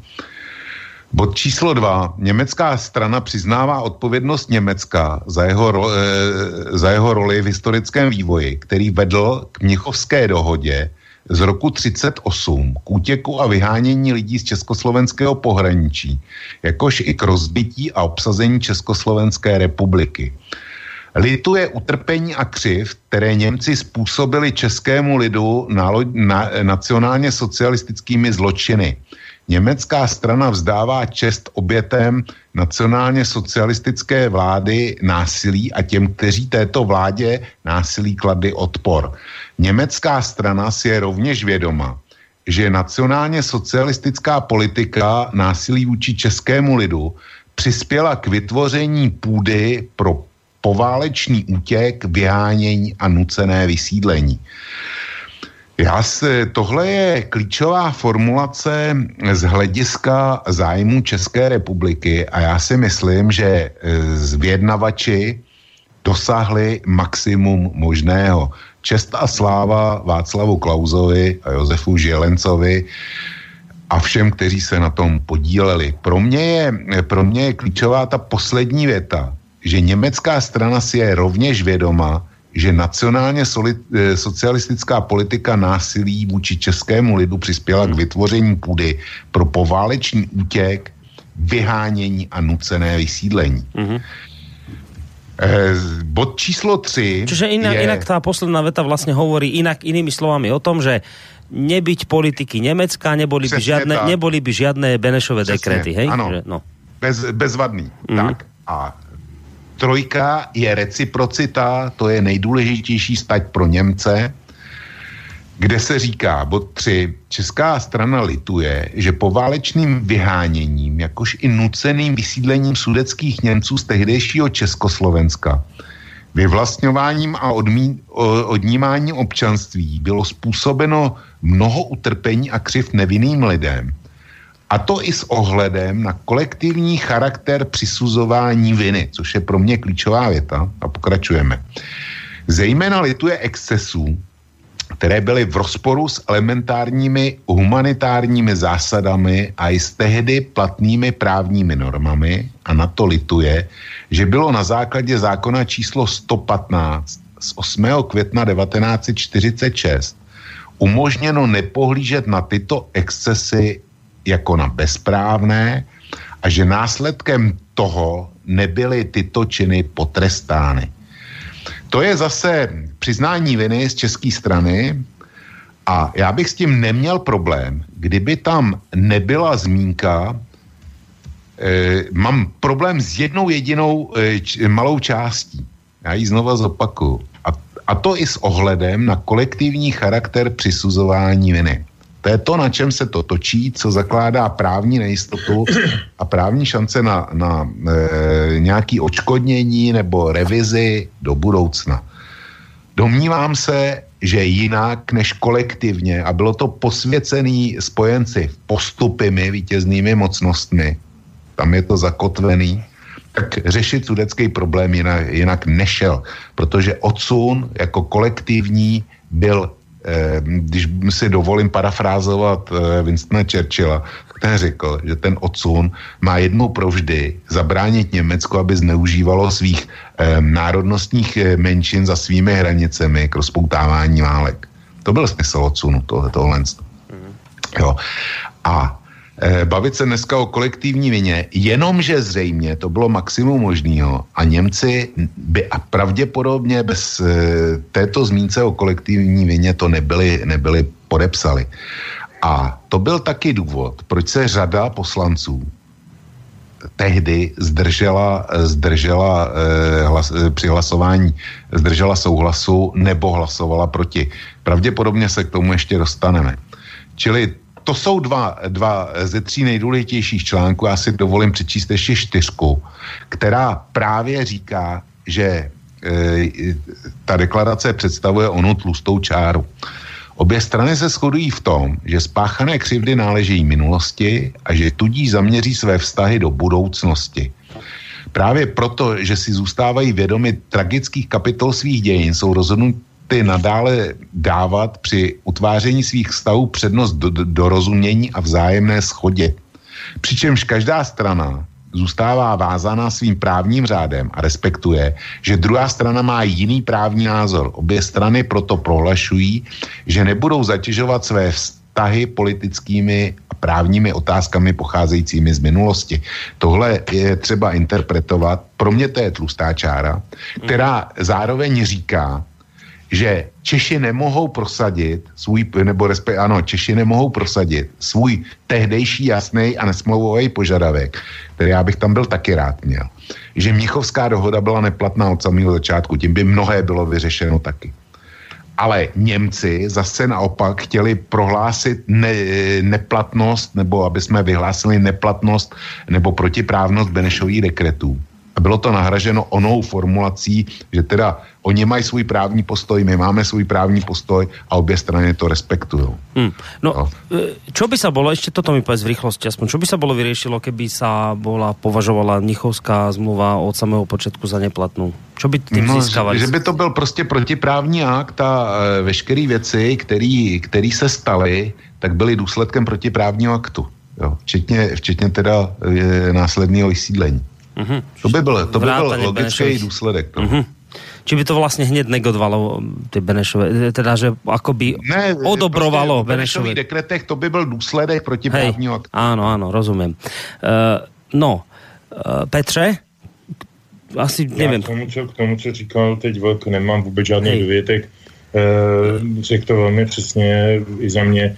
Jediná věc, která zase při vědomí, jak se věci dějou v nějakých kontextech, je naprosto zřejmá že e, negace nebo anulace e, Mnichovské dohody nemohla v žádném případě vzejít z rozhovoru mezi Českem a Německem, ale ta iniciativa by musela přijít z Anglie a Francie.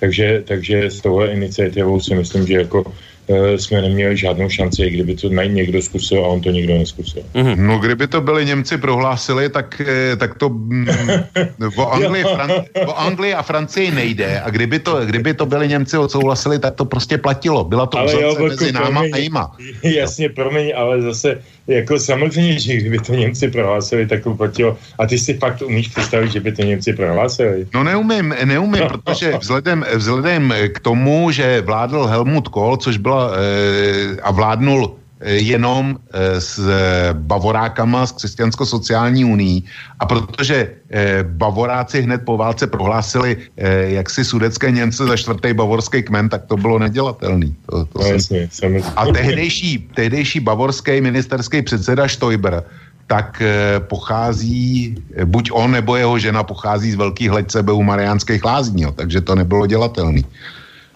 No, dobre. A teraz ale nerozumiem tejto jednej veci. Tak ty si to čítal tie tri body, tie ďalšie asi nemusíme, keď že tieto tri sú najdôležitější. Takhle, tak... ty, jsou, ty jsou nejdůležitější, ten další řeší fond budoucnosti a jak spolu budeme vycházet jako eh, v smlouvy o dobrém sousedství a tak dál a že bude fond budoucnosti a že se obě strany shodují, že historický eh, vývoj v první polovině 20. Eh, století zasluhuje společný zkoumání v nějaké komisi a tak dále. Jo.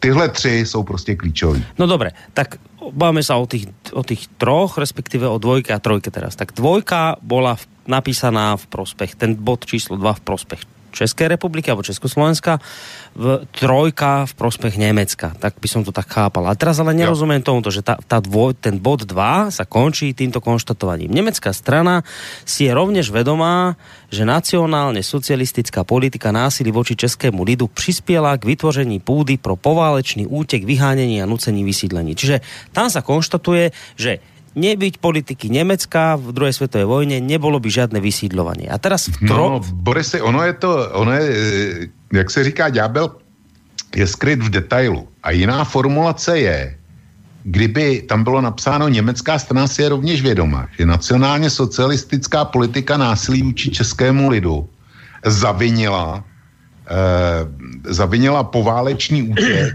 vyhánění a nucené vysídlení. Jenomže že rozdíl, že zavinila nebo přispěla? Přispěla k vytvoření půdy. Přispěla k vytvoření půdy. Což e, říká, ano, máme na tom částečnou vinu. Částečnou vinu. Nic víc. Ještě, promiň, hmm. oba promiňte, ještě jeden e, detail, v němž je skryt docela významný ďábel. E, ono to nacionálně socialistická politika je něco jiného než německá politika. Eh, nebo německá dobová politika. Jednak oni odstřihuje právní následnictví eh, Třetí říše a těch dalších eh, státních útvarů, které vznikly na, na tom území. To je jedna důležitá věc, čili oni se jakoby k tomu režimu Třetí říše nehlásili. A kdyby tady najednou napsali, že to byla německá politika, tak v tu chvíli, i kdyby jenom přispěla, no tak jsme jinde. Ale není to německá politika, je to nacionálně socialistická politika. A to přece provozovali v různých zemích eh, Evropy různí národové, Španělsko, Itálie a tak dále. Čili je to, je to samozřejmě ďábel skryt v detailu, ano, potvrzuju. Mm-hmm. No, dobré, tak to, to jste vysvětlili. No, ten... ono to tam, já si myslím, že, ten, že to, to úplně nesedí, protože ona je tam taky věta, e, lituje, německá strana lituje utrpení a křiv, které Němci způsobili českému lidu národně socialistickými zločiny, takže mhm. tohle tam, tohle si e, Želenec Klauzem dokázali ošetřit, jo. to je o dvě věty předtím. Já vím. No, dobré, a teraz na tú trojku ideme, že ty si Vlk vravel, že tam je vlastne ten problém, že česká strana lituje, že povalečným vyhánením, jakož i nuceným vysídlením sudeckých Němců z tehdejšího Československa, vyvlastňováním a odnívaním občanství bylo způsobeno mnoho utrpení a křivd nevinným lidem. A teraz to s tím nemám problém. A s tím to nemáš problém, ale teraz... Byli... Hej, a teraz príde to, konflikt, to, to problémové a to, a to i s ohledem na kolektívny charakter přisuzování viny. To čo znamená v preklade? Ja tomu nerozumím. Že čo, čo a to i s ohledem na... Čiže oni v no tom ne, bode sa hovorí... Oni říkají, no. že e, Čes, e, Čes, Češi se de facto provinili tím, že neřešili každý případ e, vzlášť, tak jak je v dnešní justici běžný, že, že zkrátka neexistuje princip kolektivní viny ale že se to řešilo en blok, všichni Němci. Jo, všichni Němci museli, museli například po válce podle Benešových nekretů nosit bílou pásku.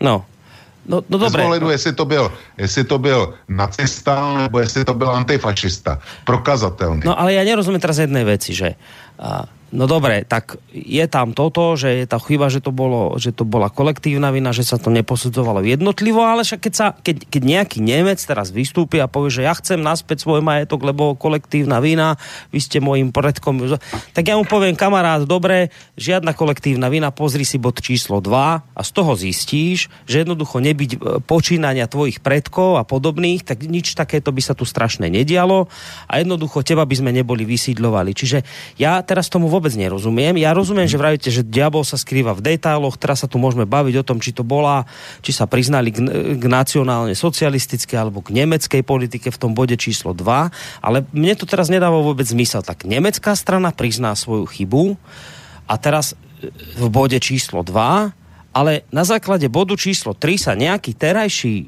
potomkovia sudeckých Nemcov chcú domáhať nejakých svojich práv, kde ešte v bode číslo 2, v bode predtým v podstate je naznačené, že sa nemajú čoho domáhať, lebo oni sú prostě vinní za stav, ktorý tu vznikol. Je to Právě, prostě... že ne, Borisy. Tam, tam jde o to, znova odkazuje na následující slova. Německá strana si je rovněž vědomá, že přispěla, přispěla, nikoliv, že zavinila, přispěla k vytvoření půdy, nikoliv, že zavinila, eh, zavinila jaksi poválečný útěk, vyhánění a nucené vysídlení. Prispěla k, vytvor, k vytvorení půdy pre poválečný útěk. Jo? Čili eh, oni, oni spolu, spolu vytvořili podmínky pro ty křivdy, které se staly. Spolu vytvořili. Takže měli ještě spoluhráče. A to, to se ukazuje, eh, tím spoluhráčem byla druhá strana, která použila princip kolektivní viny. Jo?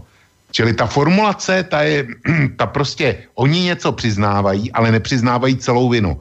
To je ten problém. Čiže vlastně jinými slovami hovoríš, že ten bod číslo 2, kde Německo přiznává svou vinu, je ďaleko jemnejšie formulovaný ako bod Než číslo... By bylo Ako, ako bod číslo 3, kde, kde Česi přiznávají svůj děl viny.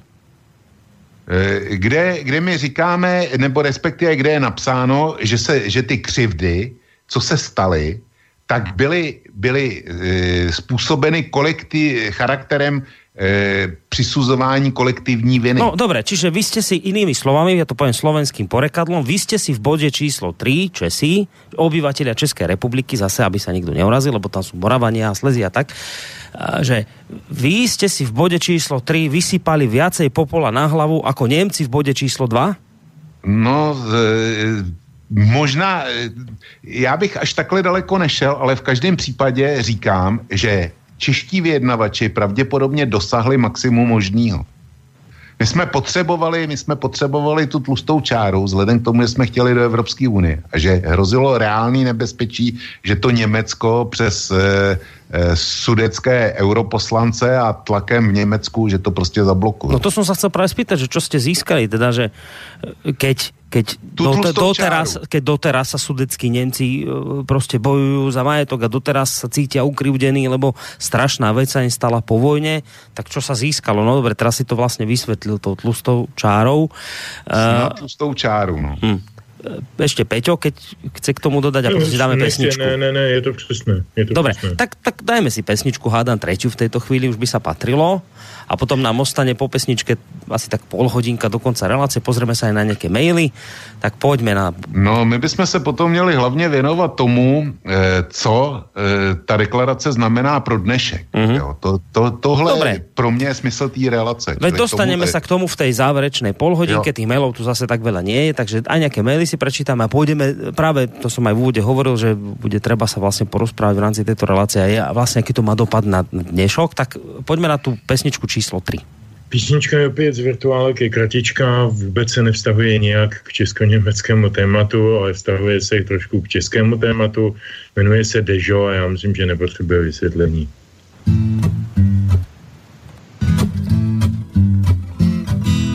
Dežo má nože a já, pane bože, ani tyč. Říkám si, duby stajné kam si to vlezl pryč.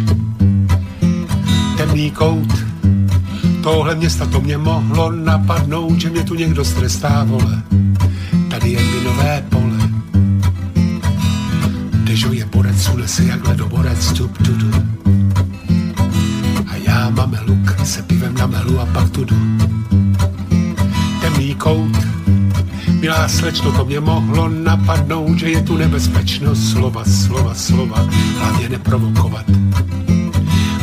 Bílou kůži, ve tmě zářím jako lejno na oltáři, jako zlaťák v prostřed herny, proč jsem se nenarodil radši černý. Mám bílou kůži, ve tmě zářím jako lejno na oltáři, jako zlaťák v prostřed herny, proč jsem se nenarodil černý. Padudu.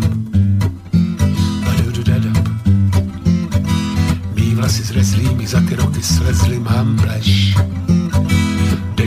Šine, říká skine, kam jdeš. Temný kout, má pleš se leskne, to mě mohlo napadnout, že mě tu někdo pleskne, bubu, bubu, bubu, přes tu moji bílou hubu. Mám bílou kůži, ve zářím jako lejno na oltáři, jako zlaťák prostřed herny. Proč jsem se nenarodil radši černý? Mám bílou kůži, ve tmě zářím jako lejno na oltáři, jako zlaťák prostřed herny. Proč jsem se nenarodil černý? Padudu. Padudu dadap.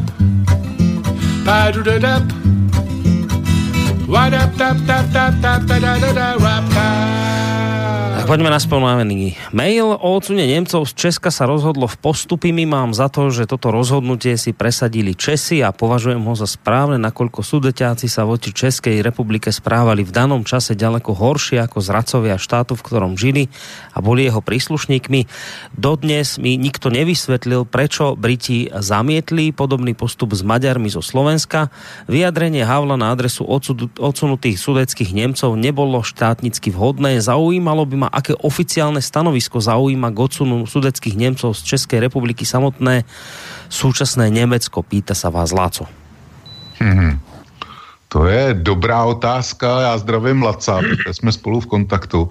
E, zdravím Laca, ale tohle je záležitost, na kterou já neumím odpovědět. Já si myslím, že většinově e, Němci považují e, sudecký problém za vyřešený, nechtějí to otvírat, aspoň, aspoň teda oficiální Berlíne. A e, dokonce i Landsmannschaft e, si odhlasoval, ten střešní organizace sudeckých Němců odsunutých si odhlasovala, že nebudou více vznášet majetkový nároky vůči České republice. To odhlasoval střešní, střešní organizace. Nicméně například Vitiko Bund, protože ta se skládá zase z různých, z různých spolků, tak jeden z nich, nejradikálnější Vitiko Bund, ten to napadl u soudu a prostě řekl, že se tím nebude řídit a rakouské vyhnanecké svazy ty, ty to odmítly taky. Čili, jak říkám, je to směnka která nám hrozí, že bude předložena k proplacení. Postoj oficiálního Berlína, tak z toho netřeba mít strach, ale t, bavíme se o situaci, která je dnes a nikdo neví, co bude zítra, na to za 10 nebo za 20 let. Hmm. Chceš na to, Peťo, aj ty odpovědět na ten mail? Jenom krátce, jenom velmi krátce. Tam mě zaujala v tom Lacově příspěvku myšlenka, že si ten odsun prosadila česká strana No, já bych tak optimistický nebyl a nemyslím si, že česká strana měla sama o sobě takovou sílu. Vzpomenu si, jakým způsobem velmi dehonestativně se chovali k Benešovi celou první půlku druhé světové války v Londýně a jak s ním zacházeli a jak v podstatě vehnali do náruče Stalinovi. To je trošku pro jinou diskusi, ale prostě není to o tom, že my bychom měli tu, tu sílu si něco prosazovat. Já si myslím, že to eh, takové to komplexní vysídlení Němců z Česka nebo Česko Moravská tehdy, eh, bylo dáno spíš jistou ještě nedohodnutou situací geopolitickou, protože ještě nebylo v tu chvíli, když se tohle všechno dělalo, tak, se to, tak to nebylo jisté a jako rodila se nová geopolitická mapa Evropy.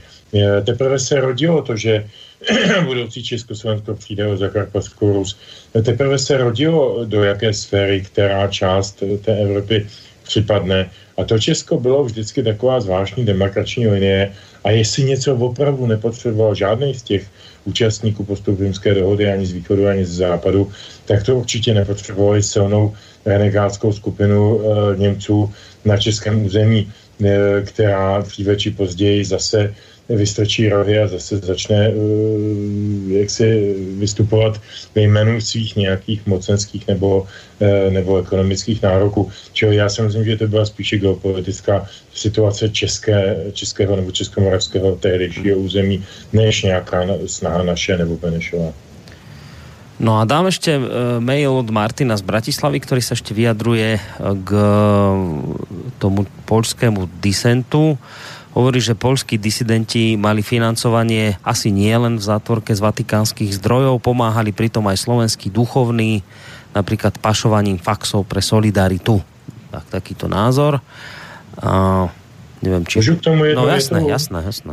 Já jsem, já jsem měl jednu obrovskou životní, uh, jedno velké štěstí, jednu, jednu uh, takový zázrak mě potkal, nebo jeden z mála zázraků, že jsem mohl potkat ve svém životě profesora Tadeuše Zasempu, to byl polský kněz, který eh, vyučoval v univerzitě v Lublinu. A když jsem já dělal doktorát na katolické univerzitě v Ružomberku, nevzdory tomu, že nejsem katolík, tak to tam nikomu nevadilo, tak pan profesor Zasempa byl jednak jedním z mých eh, školitelů, oponentů a posledně také rektor. A byl to jeden z úžasných, slušných lidí, kteří se pohybovali právě v takové té meziscéně, mezi e, Polskem a Slovenskem, mezi oficialitou a neoficialitou. Také málo se ví, že pana profesora Zasempu e, nominovali na Nobelovu cenu v 80. letech. Já teď nevím, jestli to bylo 86, 78. No ale čo? v téhle době. Ty, jo, a to ani jako, nevím. to byl, to byl, to byl příklad člověka, eh, jenom navazuju na toho posluchače, příklad člověka, který zcela určitě pomáhal polskému dizentu z rozmanitých katolických zdrojů a já myslím, že je to tak správně, protože Polsko je katolické. No, ale vieš, ako potom skončil pán Zasempa? Tak som samozrejme zomrel, velmi ale... špatně, velmi no, špatně. Ako sa Nakonec, k němu slovenská eh, církev... prohrál- svůj boj s tou univerzitou, která No. se zachovala jako velmi nedobře a, a nedávno zemřel, což No. je mi strašně líto, jo. Ale prostě vzpomínám na něj s láskou, protože to byl mimořádně slušný člověk. Áno. Len treba povedať pre úplnosť, že Slovenská katolícka církev sa k zach- zachovala v závere života veľmi škaredo. A tí, ktorí túto kauzu poznajú, tak vedia. E, Ešte jeden mail chci jenom poznamenať a myslím si, že je otázka již, že je otázka již vyř, vyřešená.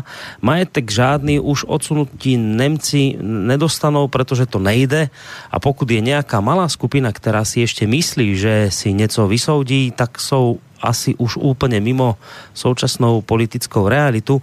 Pokud se chtěli navrátit do Česka, tak mají již několik let možnost, ale až na nějaké výjimky se k nám nikdo z Němců nehrne, takže lze konstatovat, že problém mezi Němci a Čechy je vyřešen a hlavně mezi mladými lidmi v obou státech je již zcela nez, nezajímavý a mladé Němce tak zajímá tak eh, si kde v Česku, jak si kde v Česku užít lacného alkoholu a jiné zábavy, pro ně nějaký sudecký problém je vzdálený asi jako první světová válka. No, i ne, počkaj, podpísala, ne, asi ne, nepodpísala sa poslucháčka, alebo poslucháč, neviem, nevadí, ale no, naznačovala, alebo naznačoval, že teda e, toto už nie je vlastne problém, že už tá nemecká spoločnosť týmto nežije. V v podstate to aj Vlk potvrdil, že asi ten oficiálny Berlín, alebo teda väčšina Nemcov, že už toto nevníma ako nejaký veľmi problém, nechce sa tým zaoberať, tak tak až mám chuť povedať, že, že prečo vlastne o tomto celom hovoríme, keď už to vyzerá takto nádejne, že je to už akoby zabudnutá vec. Je to vôbec naozaj zabudnutá vec? A to už sa môžeme dostať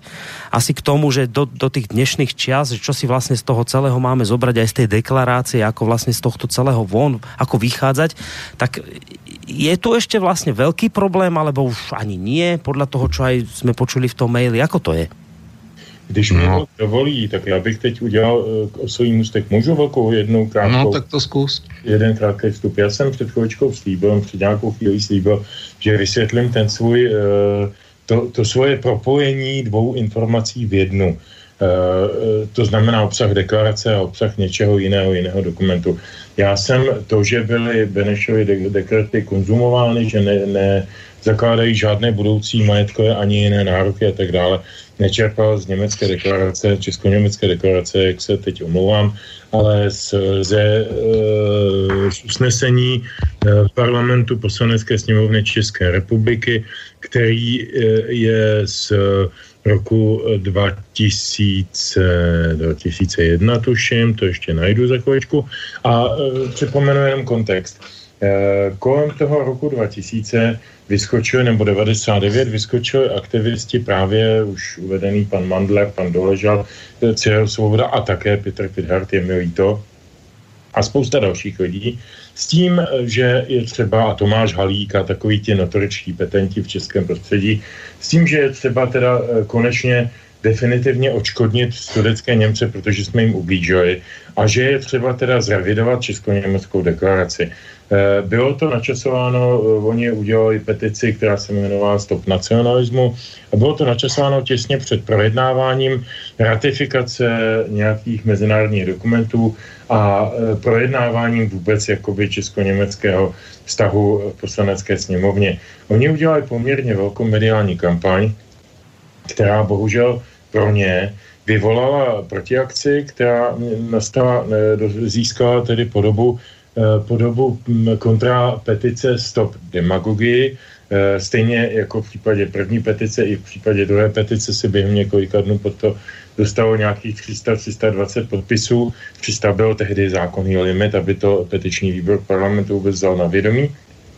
A v té petici se konstatovalo, že prostě tyhle ty lidi nemluví za české národní zájmy, že jsou prostě Eh, že, že vlastně v podstatě útočí na základy česko-německé deklarace, že vlastně oni jsou to, kdo kazí česko-německé, dobré česko-německé vztahy a že by tomu parlament neměl přihlížet při dalším projednávání. Eh, podařilo se naštěstí, že poslanecká sněmovna posléze, tuším, že 164 hlasy ze 164 přítomných Eh, zamítla všechny návrhy týkající se revize nebo jednostranné revize deklarace, jednostranného deklarování toho, že prostě sudeční Němci tady mají nějaké finanční nároky. Nezapomínejme, že v té době jsem přijížděli lidé ze sudecko-německých spolků, že tady Eh, posad založil vlastně svoji externí kancelář v Tomášské ulici v Praze a tak dále, u, u které byl u zakládání zase Jan Roma a další čeští politici. Jako je dobré si pamatovat, jako kdo kde byl a co tam dělal a říkal a, a, a v, v, jakém, v, jakém, v jaké konstelaci. No a český parlament se tehdy zachoval velice, velice své právně a proč to připomínám? Protože si myslím, že aktuálnost e, deklarace a e, obecně česko-německých vztahů je strašně důležitá právě proto, že to oživují některé tyhle ty reziduální staré e, resentimentální skupiny nebo zájmy. E, k tomu, co říkal Boris, ne, nebo, nebo to tady zaznělo, dnešní Německo, takové to normální Německo, do kterého jezdíme a je nám v něm dobře v celku, e, má velmi vzdáleno k těmto to německým problematikám. To je prostě jenom lobistická aktivita některých spolků v Bavorsku, ale ty spolky jsou velmi významný a důležitý, protože jsou bohatý, jsou financovaný bohatýma společnostmi a mají velkou vazbu na, na špičky CSU a na jiné, jiné politické struktury. To, to bych opravdu vůbec nepodceňoval, že se nám to nějakými dveřmi nevrátí, když jsme to vyhnali oknem. Dnešní Němec, 30 letý, 20 letý, je tak strašně zmasírovaný kolektivní vinou, eh, protože od útlýho dětství do něj perou neustále dokumenty o tom, jak byl nacismus nelidský a jak se Německo provinilo proti celému světu Eh, až možná je to až možná moc, jo, ale to je vedlejší, to je prostě rozhodnutí německých uh, úřadů a tak, e, jako oni jsou zmasírováni a oni se ke své nacistické minulosti většinově opravdu nehlásí. Čili tohle je jakoby menšinová, menšinový zájem, menšinová aktivita, ale podpořená velmi silným kapitálem. Tak, No já s Petrem Žantovským jako obyčejně nesouhlasím. protože to, protože to, to eh, prohlášení parlamentu o Benešových rekretech, já se na to taky velmi dobře pamatuju. A bylo to v souvislosti se vstupem do Evropské unie, kdy eh, sudečtí, nebo respektive část německých europoslanců, speciálně s sudeckým eh, původem, tak eh, prohlásila, že tenkrát i přes deklaraci, že Česká republika se nemůže stát členem Evropské unie, protože Benešovy rekrety eh, tomu odporují. A došlo k několikerému zkoumání, tuším dokonce i před Evropským soudním dvorem, kde se posuzovala otázka Benešových rekretů, jestli eh, stát, který něco takového má, a je to součástí jeho právního řádu, tak jestli, se, jestli může být členem e, Unie nebo nemůže. To skutečně tohle stovilo.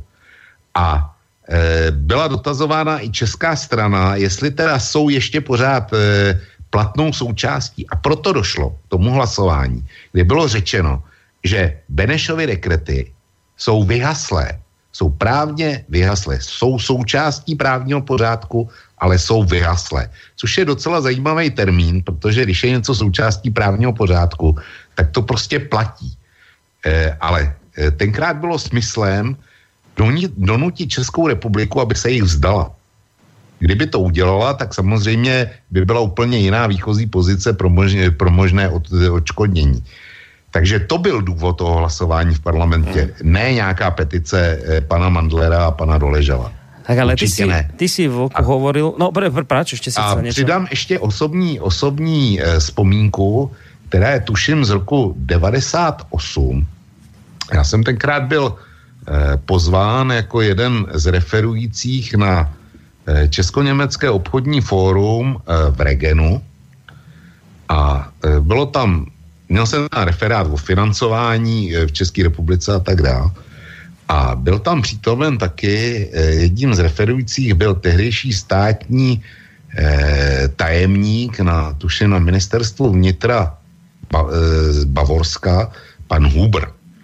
A eh, tam vystoupila nějaká Němka, když on skončil svůj referát a prostě prohlásila, eh, pane Hubre, jakým způsobem vy vlastně Německo tou deklarací opustilo naší pozici, pozici sudeckých Němců a jejich požadavků vůči České republice. A co vy s tím budete dělat? Nebo uděláte s tím něco? Je to parafráze. A státní tajemník Huber tehdy odpověděl, deklarace je jedna věc, ale my tu vaší pozici nikdy nevzdáme. A e, věřte nám, že vždycky budeme jednat. To je něco, co jsem zažil na vlastní oči. Tím pádem bych odpověděl, odpověděl tomu posluchači, který poslal ten mail, a kdy říká, eh, mladý Němce to nezajímá, mm-hmm. ty, ty zajímá na nevěš pivoholky mm-hmm. a kde, kde si můžou sehnat, eh, sehnat něco, co by si šlehli do žíly pohraničí. Jo. To, je, to je pozice dnešní, jenomže eh, Německo, dnešní Německo tady nemusí být zítra. Dokud bude Angela Merklová nebo Steinmeier a tahle ta garnitura, tak u vesla, tak se skutečně nemáme čeho bát.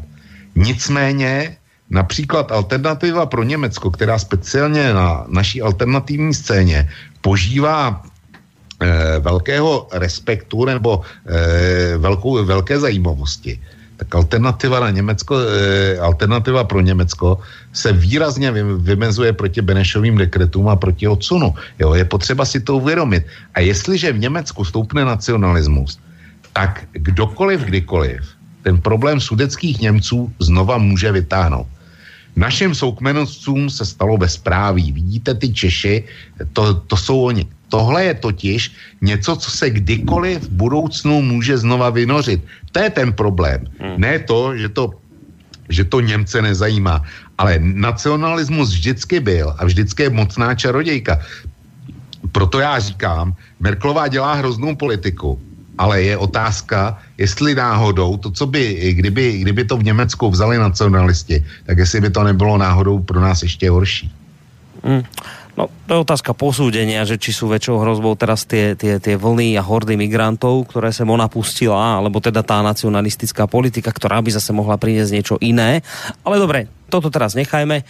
Otázka je tá, že čo, čo teda vraví, si sa pýtal, že, alebo teda hovorí, že naj, pre teba najdôležitejšia vlastne otázka dnešného večera je, že čo vlastne je na základe aj tejto deklarácie do budúcna z toho pre nás vyplýva, čo teda, ako sa spra- ako si to povedal, že No, d- co, co s tou deklarací, nebo respektive, co ta no, deklarace znamená pro, pro dnešek? No pre, pre současný svět, tak. Odpověděl Petr Žan, Žantovský a e, řekl bych, že Řekl bych, že odpověděl dobře. Tady se s ním, tady se s ním naprosto, naprosto no. shodnu.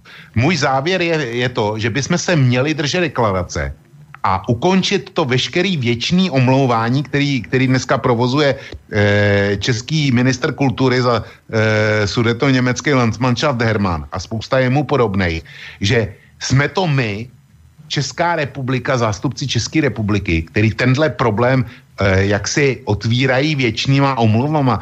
Ta článek, já jsem citoval ty tři nejdůležitější články. Uh-huh ten český, kdy, kdy Česká republika říká, stalo se bezpráví, je tam ten jeden z Benešových rekretů, který omilostnil ty, kteří se eh, při divokém odsunu provinili na Němcích to je samozřejmě něco, co se nikdy stát nemělo a co je obrovská ostuda českého národa. To, to, je, to je problém, ale my jsme se za to omluvili a žádná další omluva nezlepší stav a k ničemu nepřispěje, akorát oslabuje českou pozici. Čili jestliže deklarace má 20 let, tak my bychom si měli říct ano, před 20 lety byl přijat nějaký dokument, mm-hmm který není smlouvou, ale řeší situaci, udělal tu tlustou čáru a držme se toho. No. A přesně ve znění té deklarace už se koukejme teďko jenom do budoucnosti. Co bylo, bylo. E, bylo to velmi nepěkný, ale e, jaksi primárně je otázka primární viny, princip akce a reakce. A dívejme se už jenom do budoucnosti, protože tu minulost stejně neopravíme. Mm. Pokud no. bychom přijali tenhle pohled, tak eh, jak si nemám s deklarací problém. Jenomže je spousta lidí na české straně, kteří dělají svou osobní kariéru a e, budou si takzvaně budoucí pozici na základě toho, že, zeslabu, že zeslabují pozici České republiky. Mm. A ženou jí do rizik, jo. Uh, poslucháč na telefónnej linka, potom ještě se tě něco k tomuto opýtam. Dobrý večer. Uh, dobrý večer, tady posluchač z Brna. Já bych se chtěl zeptat na jednu věc, nevím, jestli jste o tom mluvili ale mě by spíš zajímalo, co se týká vlastně e, Mnichovské dohody, jestli vlastně Německo po roce 89, kdy vlastně e, padla železná opona, a nebo dejme tomu, že po roce 45, jestli e, Německo jako takovéhle e, Mnichovskou dohodu vlastně odsoudilo nebo vlastně zrušilo ze svého právního jako rámce. To mě zajímalo. Díky moc za tím, naschle. Mm, do počutia. No, to zkusí odpověď, odpovědět. Odpověď zní ne. Vlku? Já se přiznám, že jsem teď otevřel ten, do, ten mail, co jsi mi poslal poslední a ne. ten mě natolik šokoval, že jsem přeslech ten dotaz. tak to se až jestli, potom... jestli Německo, jestli Německo uh, anulovalo ze svého právního řádu Mnichovskou dohodu. Já se domnívám. Ne, určitě ne. Tvrdím, že ne. Ano. Dobre, a teraz ešte tá otázka, čo som ti chcel dať, Voku, teraz nečítaj, to potom po relácii si prečítaj, ten hrvozo strašný text, ale teraz... Uh, že, že ty vravíš, že no dobre, tak teraz vlastne sa poučme do budúcnosti a na základe deklarácie z pred 20 rokov urobme tlustú čáru. Ale no nemôžeš ju urobiť, lebo tam máš v tom bode číslo 3 tu ten zádrhel, na základe ktorého sa furt môžu tí Nemci proste dožadovať nejakých, majú nejaké nároky a sám si priznal, že jednoducho je to tam tak naformulované, že ten diabol sa skrýva v detailoch a ten detail tam prostě je v tom bode číslo 3, že Česká republika uznáva, že sa diala e, priznaním kolektívnej, alebo teda uplatnením kolektívnej viny nespravodlivosť a ja mám pocit, že, že to tu môžeš teraz ty povedať, že bolo by urobiť hrubú čiaru, ale už ju vlastne neurobiš na základe tej deklarácie, ju nie jo, je možné urobiť. Já jsem četl bod 4 a já ho přečtu znova. Obě strany se shodují v tom, že spáchané křivdy náležejí minulosti a že tudíž zaměří své vztahy do budoucnosti. Právě proto, že si zůstávají vědomi tragických kapitol svých dějin, jsou rozhodnuty nadále dávat při utváření svých vztahů přednost dorozumění a vzájemné schodě, přičemž každá strana zůstává vázána svým právním řádem a respektuje, že druhá strana má jiný právní názor. Obě strany proto prohlašují, že nebudou zatěžovat své vztahy politickými a právními otázkami pocházejícími z minulosti. Tohle je vynikající formulace a dobrá formulace. Čili to je moje odpověď. No dobré, len evidentně sa tým bodom 4 neriadia tí, čo vidia tam tu ten To je něco jiného, ano. A no. to je právě ten problém, eh, kvůli kterému je vlastně ta dnešní relace. Že ten bod 4, kdyby ho respektoval pan Herman a, a, a podobní, tak eh, jak si eh, ta e, problematika té věčné směnky se odsouvá někam, někam daleko dozadu. Mm. To je mm, přesně, to je, o tom to je, aby ti věční omlouvači, který, kteří bohužel na naší straně existují, tak jakoby ten článek 4 neexistoval. Jakoby existoval jenom článek 3. Mm. Já to nechápu. No, však dostane se ještě k tomu, ale posluchač na telefonné linke, dobrý večer. Dobrý večer, to se ještě jednou já. No, takže tím pádem, když vlastně oni vlastně to nezrušili, tak proč my bychom se měli stále omlouvat? A druhá věc je taky to, eh, proč my bychom měli rušit Benešový dekrety. Jo, to je ta věc. Každý rok, eh, teď ta poslední dobou se eh, pořádají různé sudeto německé dny. Tady v Brně třeba je to docela dost často, eh, třeba i na Mendlavě náměstí se pořádá pochod eh, směrem do Přizřenic, eh, kde vlastně při tom pochodu 45. v roce mělo údajně zemřít nějakých přes 30 tisíc lidí. Těžko říct, jestli je to pravda nebo není, to jako historici tvrdí, že ano. To by se muselo zjistit přesně podle matrik, jestli je to pravda nebo není, těžko říct. Díky moc zatím, nadchle. Do počutia, majte sa.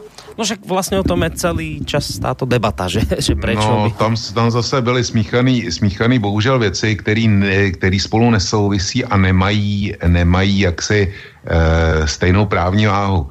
Míchovská dohoda byla e, dohoda mezistátní mezi čtyřmi státy, byť teda pojednávala o státu jiném, který nebyl přizván jako účastník tak to je jeden dokument jednoho charakteru a Benešovy dekrety byly náhradní zákony, které za války vznikaly, protože neexistovala možnost eh, normálního hlasování v národním schromáždění. A byly to, a byly to e, dekrety, respektive prozatímní zákony jednoho státu. Čili a notabene ty dekrety reagovaly na všechno možné, ono jich bylo, já nevím, asi um, 100, 182 nebo kolik. A Eh, týkaly se obrovského spektra um, činností, čili zrušit Benešovy dekrety je trošku jiná kategorie, než eh, to je narušení vnitřního právního řádu eh, jednoho státu a v podstatě jeho zhroucení. Zatímco zrušení mezistátní dohody je výsostná záležitost e, signatářů. Jo, čili to, to, to není to tež a nejde to společně vázat. Hmm. A jak je to s tím pochodem? Eh, pochodem to je záležitost brněnské radnice a několika brněnských uvědomělých sudetoněmeckých eh, českých svazáků. A svým způsobem pro mě to je naprosto nepřijatelná akce. Hmm. A... Tak já bych k tomu dodal, jestli můžu jasné, takové jasné. dva dokumenty.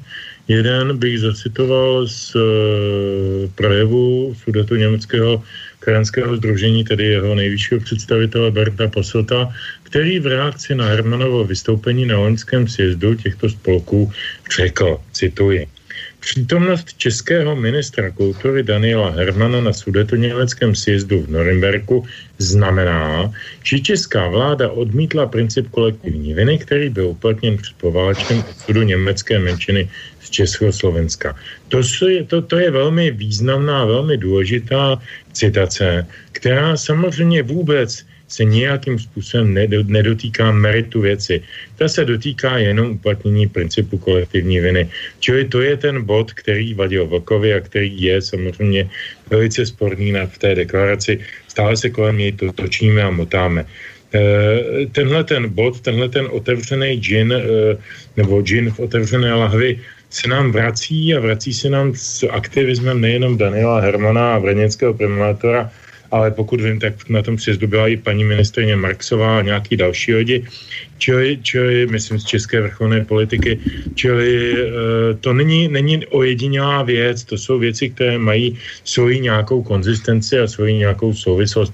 Ostatně já bych teda rád připomněl, aby to nebylo, nevypadalo, že útočím jenom na strany vládní koalice v tuto chvíli, ale třeba předseda ODS, pan Fiala, začínal svoji akademickou kariéru e, studiemi a, a, a monografiemi o německé problematice a spoluprací s různými Gemeinde a, a, a Stiftung a podobně, které vyrůstaly z tohoto podhoubí. Čili jeho vazba na tu německou e, strunku je sice méně viditelná, méně se připomíná, nicméně existuje. Čili je prolínaná celou, evropskou, celou českou politikou, celým českým prostředím se ten německý zájem neustále vyne.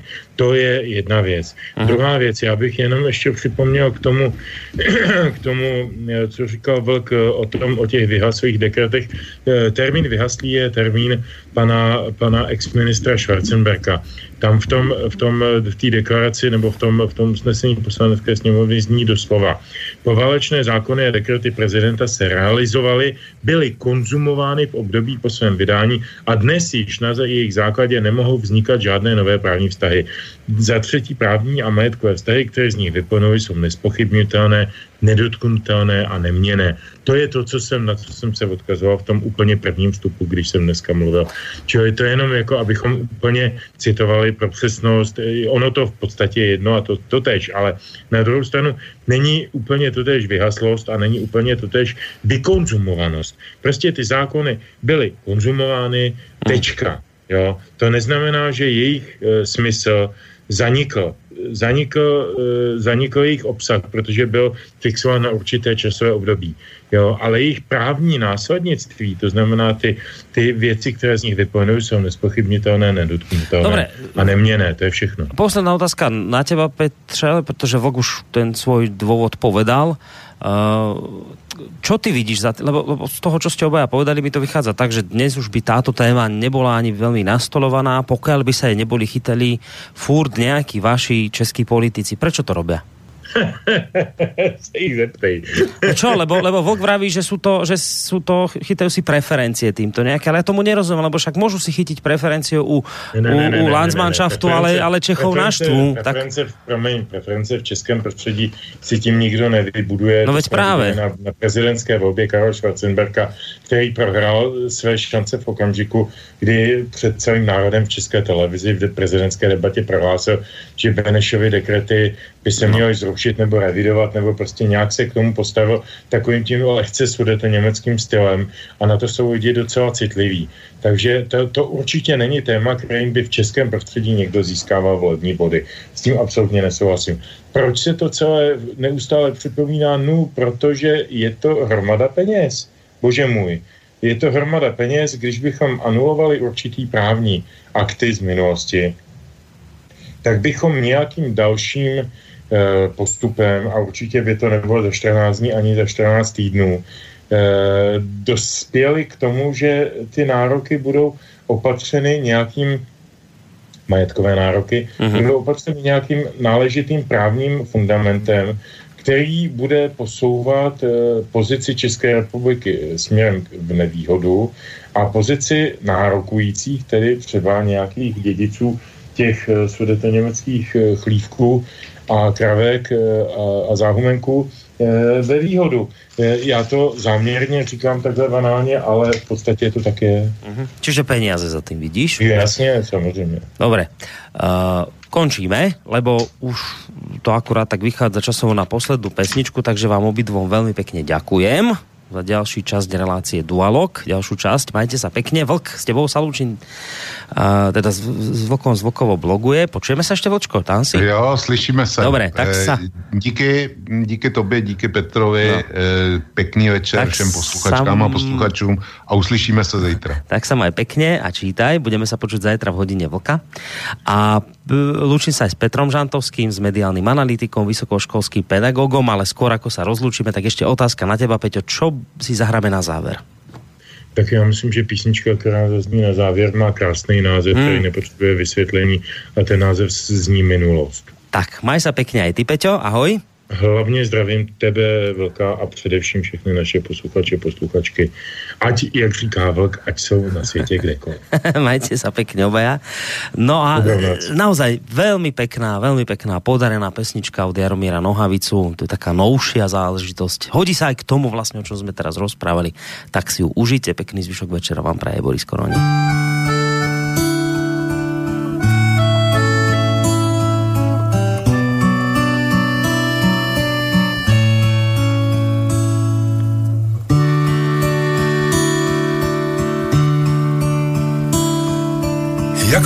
Půlnoci na dveře zaklepe nezvaný host. Stejně tak na tebe za rohem čeká tvoje minulost. Šaty má ty též, vlasy má ty též a boty kožené. Pomalu kulhavě za tebou pajdá, až tě dožene a řekne, tak mě tu máš, tak si mě zvaš, pozvi mě dál jestli mě znáš, jsem tvoje minulost. V kapse máš kapesní, který si před léty zavázal na uzel. Dávno si zapomněl to, co si koupit měl v samoobsluze. Všechno, co po cestě postrácel, zmizelo jak vlaky na trati. Ta holka nese to v batohu na zádech, ale nevrátí, jen říká, tak mě tu máš, tak si mě zvaš, pozvi mě dál, jestli mě znáš, jsem tvoje minulost. Stromy jsou vyšší a tráva je nižší a na louce roste pír. Červené tramvaje jedoucí do Kunčic svítí jak pionýr. Jenom ta tvá pyšná hlava ti nakonec zůstala naší. Průvočí, kteří tě vozili před léty, dávno nežijí. Tak mě tu máš, tak si mě zvaš, pozvi mě dál, jestli mě znáš,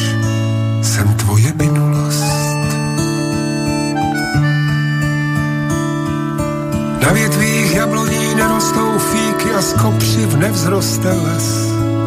To, co si nesnědl včera a předvčírem, musíš dojíst dnes. Solené mandly nasládlé, hrozny máčené do medu. Ty sedíš u stolu a ona nese ti jídlo k obědu a říká, tak mě tu máš, tak si mě zvaš, pozvi mě dál, Jestli mě znáš, jsem tvoje minulost. Rozestel postela ke zdi si lehni, ona se přitulí. Dneska tě navštíví ti, kteří byli a kteří už minuli.